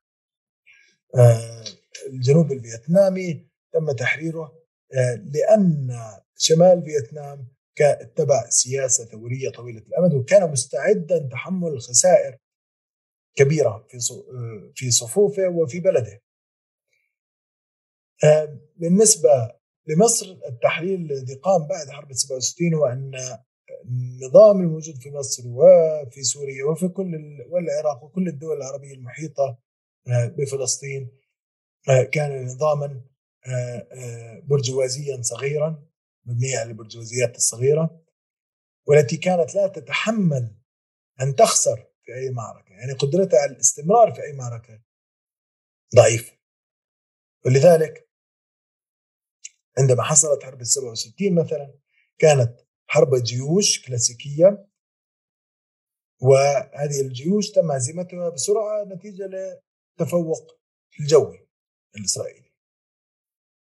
آه، لو كان الفيتناميون قائمين على هذه الحرب لا شك بأنهم كانوا سيديرونها بطريقة أخرى بوجهة نظر طبعا الثوار الذي اذكرك أذكرهم لك اختلاف آه، كانوا لن يكونوا خائفين من أن تقوم القوات الإسرائيلية باجتياح شوارع القاهرة أو شوارع دمشق بل كانوا سيقومون بتحويل هذه الشوارع إلى إلى ستالينغراد وإلى مدن صمود تحصل فيها معارك شرسة. يعني كانوا سيفكرون بأن الحرب هي مسألة سنين وليست أو أو شهور على الأقل وليست مسألة أيام. مفهوم الحرب الشعبية لم يكن موجودا عندنا. وجهة نظري. فبالتالي اصبحوا ينادون بهذا المفهوم. المناداة بهذا المفهوم عنت بأن حركة القوميين العرب فعليا تفككت إلى فروع مختلفة. كل فرع منها أصبح أكثر راديكالية من الحركة الأم الذي انبثق منها. وأصبح متاثرا بأفكار آه، التجارب آه، الراديكالية الموجودة في أماكن مثل فيتنام ومثل الصين وغيرها من التجارب العالمية التي آه، حصل فيها تحول نوعي في قدرة الشعب على المواجهة وعلى الاستمرار بالرغم من عدم التكافؤ الاقتصادي والسياسي والعسكري آه، نتيجة لتطوير قدرات الشعب التنظيمية ومن هنا أصبح منظور أو مفهوم الحزب الماركسي اللينيني آه، مفهوما آه، جديدا في ظفار ولكنه كان مفهوم اجتذب الكثير من الناس في هذه الفترة. يعني أصبح أكثر جاذبية من مفهوم آه، الحركة القومية العربية أو إنشاء تنظيم سري قومي عربي. أصبح فكرة إنشاء تنظيم ماركسي لينيني لأن هذا التنظيم بوجهة نظر الثوار طبعا كان سيكون قادرا على تجدير آه، الصراع وعلى آه، آه، ترجمة الصراع إلى شيء يحاكي واقع الناس اليومي الاقتصادي ويستند على القطاعات الموجودة في المنطقة التي كانت قادرة على خوض النضال بشكل طويل الأمد.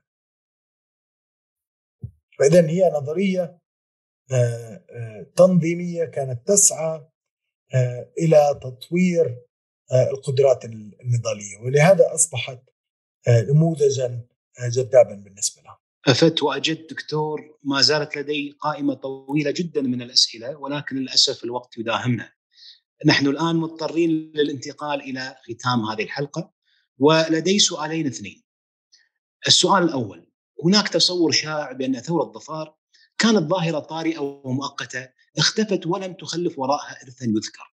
كيف ترد على هذا الطرح؟ هل هناك أثر مستمر للثورة يمكننا أن نشير إليه اليوم؟ لا شك يعني اولا آه، لو لم تكن هناك ثورة لما كانت هناك آه، آه، سلطنة عمان بالمفهوم الذي نراه اليوم. لما كانت هناك مشاريع تنمويه بالشكل الذي نراه اليوم، لما كان هناك تغير كبير بالسياسة الاقتصادية على الأقل هناك يعني هذه النقطة يقولها الكثير من الثوار وهي صحيحة لحد كبير الضغط الذي حصل نتيجة للثورة أدى إلى تحول آه، في آه، جذري في السياسة العمانية وأدى إلى تطوير آه، الدولة العمانية الحديثة. طبعا البعض يقول لك هذا كان سيحصل حتى لو لم تكن هناك ثورة. لا نعلم. يعني في اللغة الإنجليزية هذا ما نسميه بال counterfactual الشيء الذي عكس الواقع. أو عكس الحقائق. هذا المنهج منهج عكس الحقائق أو ال counterfactual ليس منهجا محترما تاريخيا. نحن كمؤرخين ننظر إلى ما حصل. والذي حصل هو أن الثورة أثرت جذريا في بنية النظام. هل هذا يعني أنها حققت أهدافها يعني هدف التنمية تم تحقيقه لحد معين ولكن ليس لم تكن التنمية التي حصلت لم تكن التنمية المستدامة آه، التي كان يحلم بها الثوار آه، هدف الحداثة الاجتماعية والسياسية والاقتصادية هذا لم يحصل. يعني ما نتج في عمان هو مشابه لما نراه في باقي أنحاء آه، المنطقة. وهو ما يمكن أن نحلله بانه نوع من الحداثة الاستهلاكية وتتزامن مع قدر معين من الوفرة المادية. طبعا في عمان هذه الوفرة أقل بكثير من أماكن أخرى من المنطقة ولكن نسبيا الوفرة موجودة. آه، أن هذه آه، الوفرة وهذا التوجه الاستهلاكي وهذه السلع الموجودة آه، لا تطابق البنية الإنتاجية للمجتمع ليست مبنية على بنية إنتاجية سليمة طويلة الأمد محلية مستدامة يمكن الاعتماد عليها. يعني هي تعتمد على العنصر الخارجي بالدرجه الأولى وتعتمد على إنتاج وتصدير سلعة معينة وهي الثروة النفطية قدر كبير. طبعا في عمان نتيجة لشح الثروة النفطية يعني هناك نسبة الاعتماد عليها في الاقتصاد العماني أقل ولكن ما تزال كبيرة وبالواقع هناك تأثير كبير على حياة الناس نتيجة ل لقلة هذه هذه الموارد ولشحها يعني الموارد النفطية شحيحة الآن بعمان نسبيا. ف هذا يعني بأن الثورة لم تحقق هدف التحديث الشامل الاقتصادي أو السياسي. ما زال هناك حكم مطلق في عمان. بالواقع ما حصل وما تزامن مع مع الثورة هو تطوير دولة الحكم المطلق في عمان. يعني أنا ما ناقشته في كتابي هو أن إحدى آثار الثورة من أجل أن يتم إخماد الثورة تم تطوير الدولة كما نعرفها اليوم في عمان فهذه مسألة أساسية هل هذا كان هدف الثوار؟ لا ولكن هل هذا عامل مؤثر في تاريخ التاريخ العماني؟ أكيد نعم. إذا إذا أردنا آه، أن نحلل مدى تأثير الثورة الثورة هي أثرت بشكل كبير. طبعا الكثير من الثوار آه، يركزون على الجوانب الأخرى التنموية. يعني بأن التعليم مثلا ابتدأ مع الثورة، التعليم الحديث. آه، وهذا كلام سليم لأنه في في صلالة كما في مسقط لم تكن توجد هناك مدارس على مستوى عالي. آه، بالواقع في صلالة لم تكن هناك إلا مدرسة واحدة. ألا وهي آه، المدرسة السعيدية التي يسمح السلطان لعدد محدود جدا من الناس بالذهاب إليها وهي فعليا لحاشيته ولقصره موجودة لهذا السبب. فمدارس الثورة أعطت آه، آه، جوا جديدا و يعني هيئت كفاءات كبيرة. احتكاك الثورة بالعالم أيضا آه، ترك بصمة في ظفار. تجد أن هناك انفتاحا على مناطق في العالم تستغرب أحيانا وجود هذا الانفتاح ولكن عندما تتابع القصة تجد بأنه ناتج من تجربة الثورة.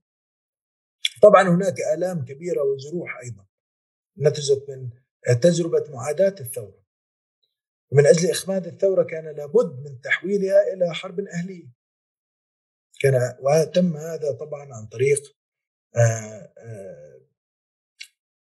يعني آآ تطوير شرخ داخل صفوف الثوار أو الاستفادة من الشرخ الموجود كأن داخل صفوف الثوار الذي نتج آه، عن آه، آه، صعود السلطان قابوس إلى سدة الحكم.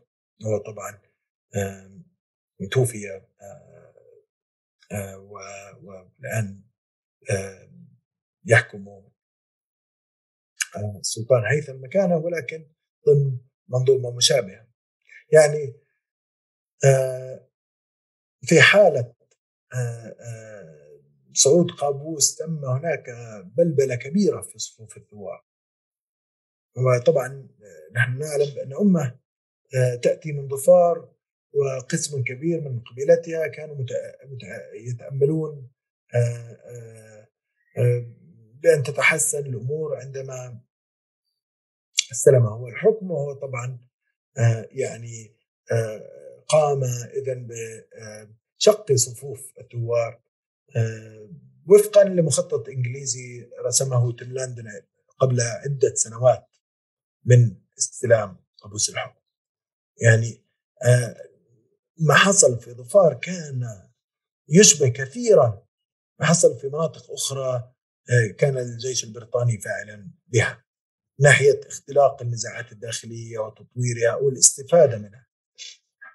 طبعا الاختلافات في آه، ضمن صفوف الثوار آه، لم تساعد بهذا الصدد كان هناك طفولة يسارية وكان هناك مغالاة آه، في الأمور وكان هناك ضيق أحيانا بسعة القلب وضيق بسعة الأفق في بعض الأحيان كنت ترى أمورا مثل الإعدامات التي حصلت بعد استلام قابوس سدة الحكم. طبعا هذه الإعدامات الميدانية التي حصلت كانت نتيجة لخوف الثوار من حصول انشقاقات كبيرة ضمن صفوفهم وكان الهدف منها آه، هو آه، الردع ومنع الانشقاقات لأنها غذت الانشقاقات على المدى البعيد. آه، وطبعا الثوار لاحقا في نقدهم الذاتي لأنفسهم يعني انتقدوا هذه التجربة. إلا أن الصراع الداخلي الذي حصل كان بالدرجة الأولى آه، مدفوعا من السلطة. وطبعا هذا الصراع كان له آثار كبيرة في ظفار وله آثار اجتماعية إلى يومنا هذا. الكثير من آه، المعارك التي حصلت بين ما سمي بالفرق الوطنية وهي الفرق التي أسسها آه، الإنجليز لخدمة السلطان وأشرفوا عليها طبعا أشرفت عليها ال SAS يعني هذه الفرق آه، آه، حصلت هناك معارك طاحنة بينها وبين آه، قوات الثوار وأدى هذا إلى نعرات وثارات ومشاكل طويلة الأمد. نفس الوقت هناك شيء جميل نراه اليوم ليس فقط في ظفار ولكن أيضا في عمان و وأنا اجرؤ أن أقول أننا نراه في مناطق أخرى من الخليج بالنسبة ل آه، مسألة الثورة وما قد نسميه آه، ما تبقى منها اليوم. آه، ألا وهو فكرة بأن المنطقة لم تكن خالية من النضال لم تكن خالية من المواجهة لم تكن مجرد ساحة للحكام وللقوى الاستعمارية. كان العنصر الشعبي قويا جدا فيها. أنا أعتقد بأن أي ظفاري أي عماني وأي شخص من الجزيرة العربية وأي شخص من المنطقة العربية ككل يمكن أن ينظر إلى ما حصل في ظفار ويقول نحن لم نكن منطقة غارقة في سبات عميق. كان هناك شعوب حية وما زال هناك شعوب حية. قد تخطئ في بعض الأحيان قد تصيب حركاتها السياسية في بعض الأحيان ولكن على الأقل كانت تحاول. قد لا نكون نجحنا في تحرير أنفسنا ولكن المستقبل أمامنا أمامنا مستقبل طويل. لابد أن نعمل به على آه، مشاريع التحرر لأن ليس لدينا أي خيارات أخرى. آه، وفي مسيرتنا نحو هذا المستقبل التجارب مثل التجربة الظفاريه تكون قد تكون مفيدة جدا سواء في جوانب فشلها أو جوانب نجاحها. أحسنت دكتور ومن المهم أن ننوه كذلك أن آه، ثورة الظفار لم تكن المثال الأوحد على الحراك الشعبي في المنطقة، فهناك أمثلة كثيرة نحن الآن يعني بصدد الكتابه عنها والبحث عنها بشكل أكبر بفضل جهودكم وجهود غيركم من الباحثين. آه، في الختام دكتور لدينا سؤال عنك أنت شخصيا ما هي المشاريع البحثية والأكاديمية التي تعمل عليها هذه؟ آه الآن أنا أعمل على آه، كتابة تاريخ الثورة الفلسطينية دكتور آه، طلال. هو مشروع يعني ضخم جدا. يعني طبعا نحن اطلقنا أنا والدكتورة كرم النابلسي في عام في أواخر 2016 أوائل 2017 مشروع تدريس تاريخ الثورة على الإنترنت. إلا أنني اليوم أعمل على على كتاب كبير بهذا الصدد. و يعني هذا المشروع قد نقول بأنه قد أخذ مني أكثر من 12 عاما من البحث حتى الآن. نتطلع لإتمام هذا المشروع بشغف شكرا جزيلا دكتور على وقتك ونراكم إن شاء الله في لقاء آخر. أشكرك دكتور أشكرك.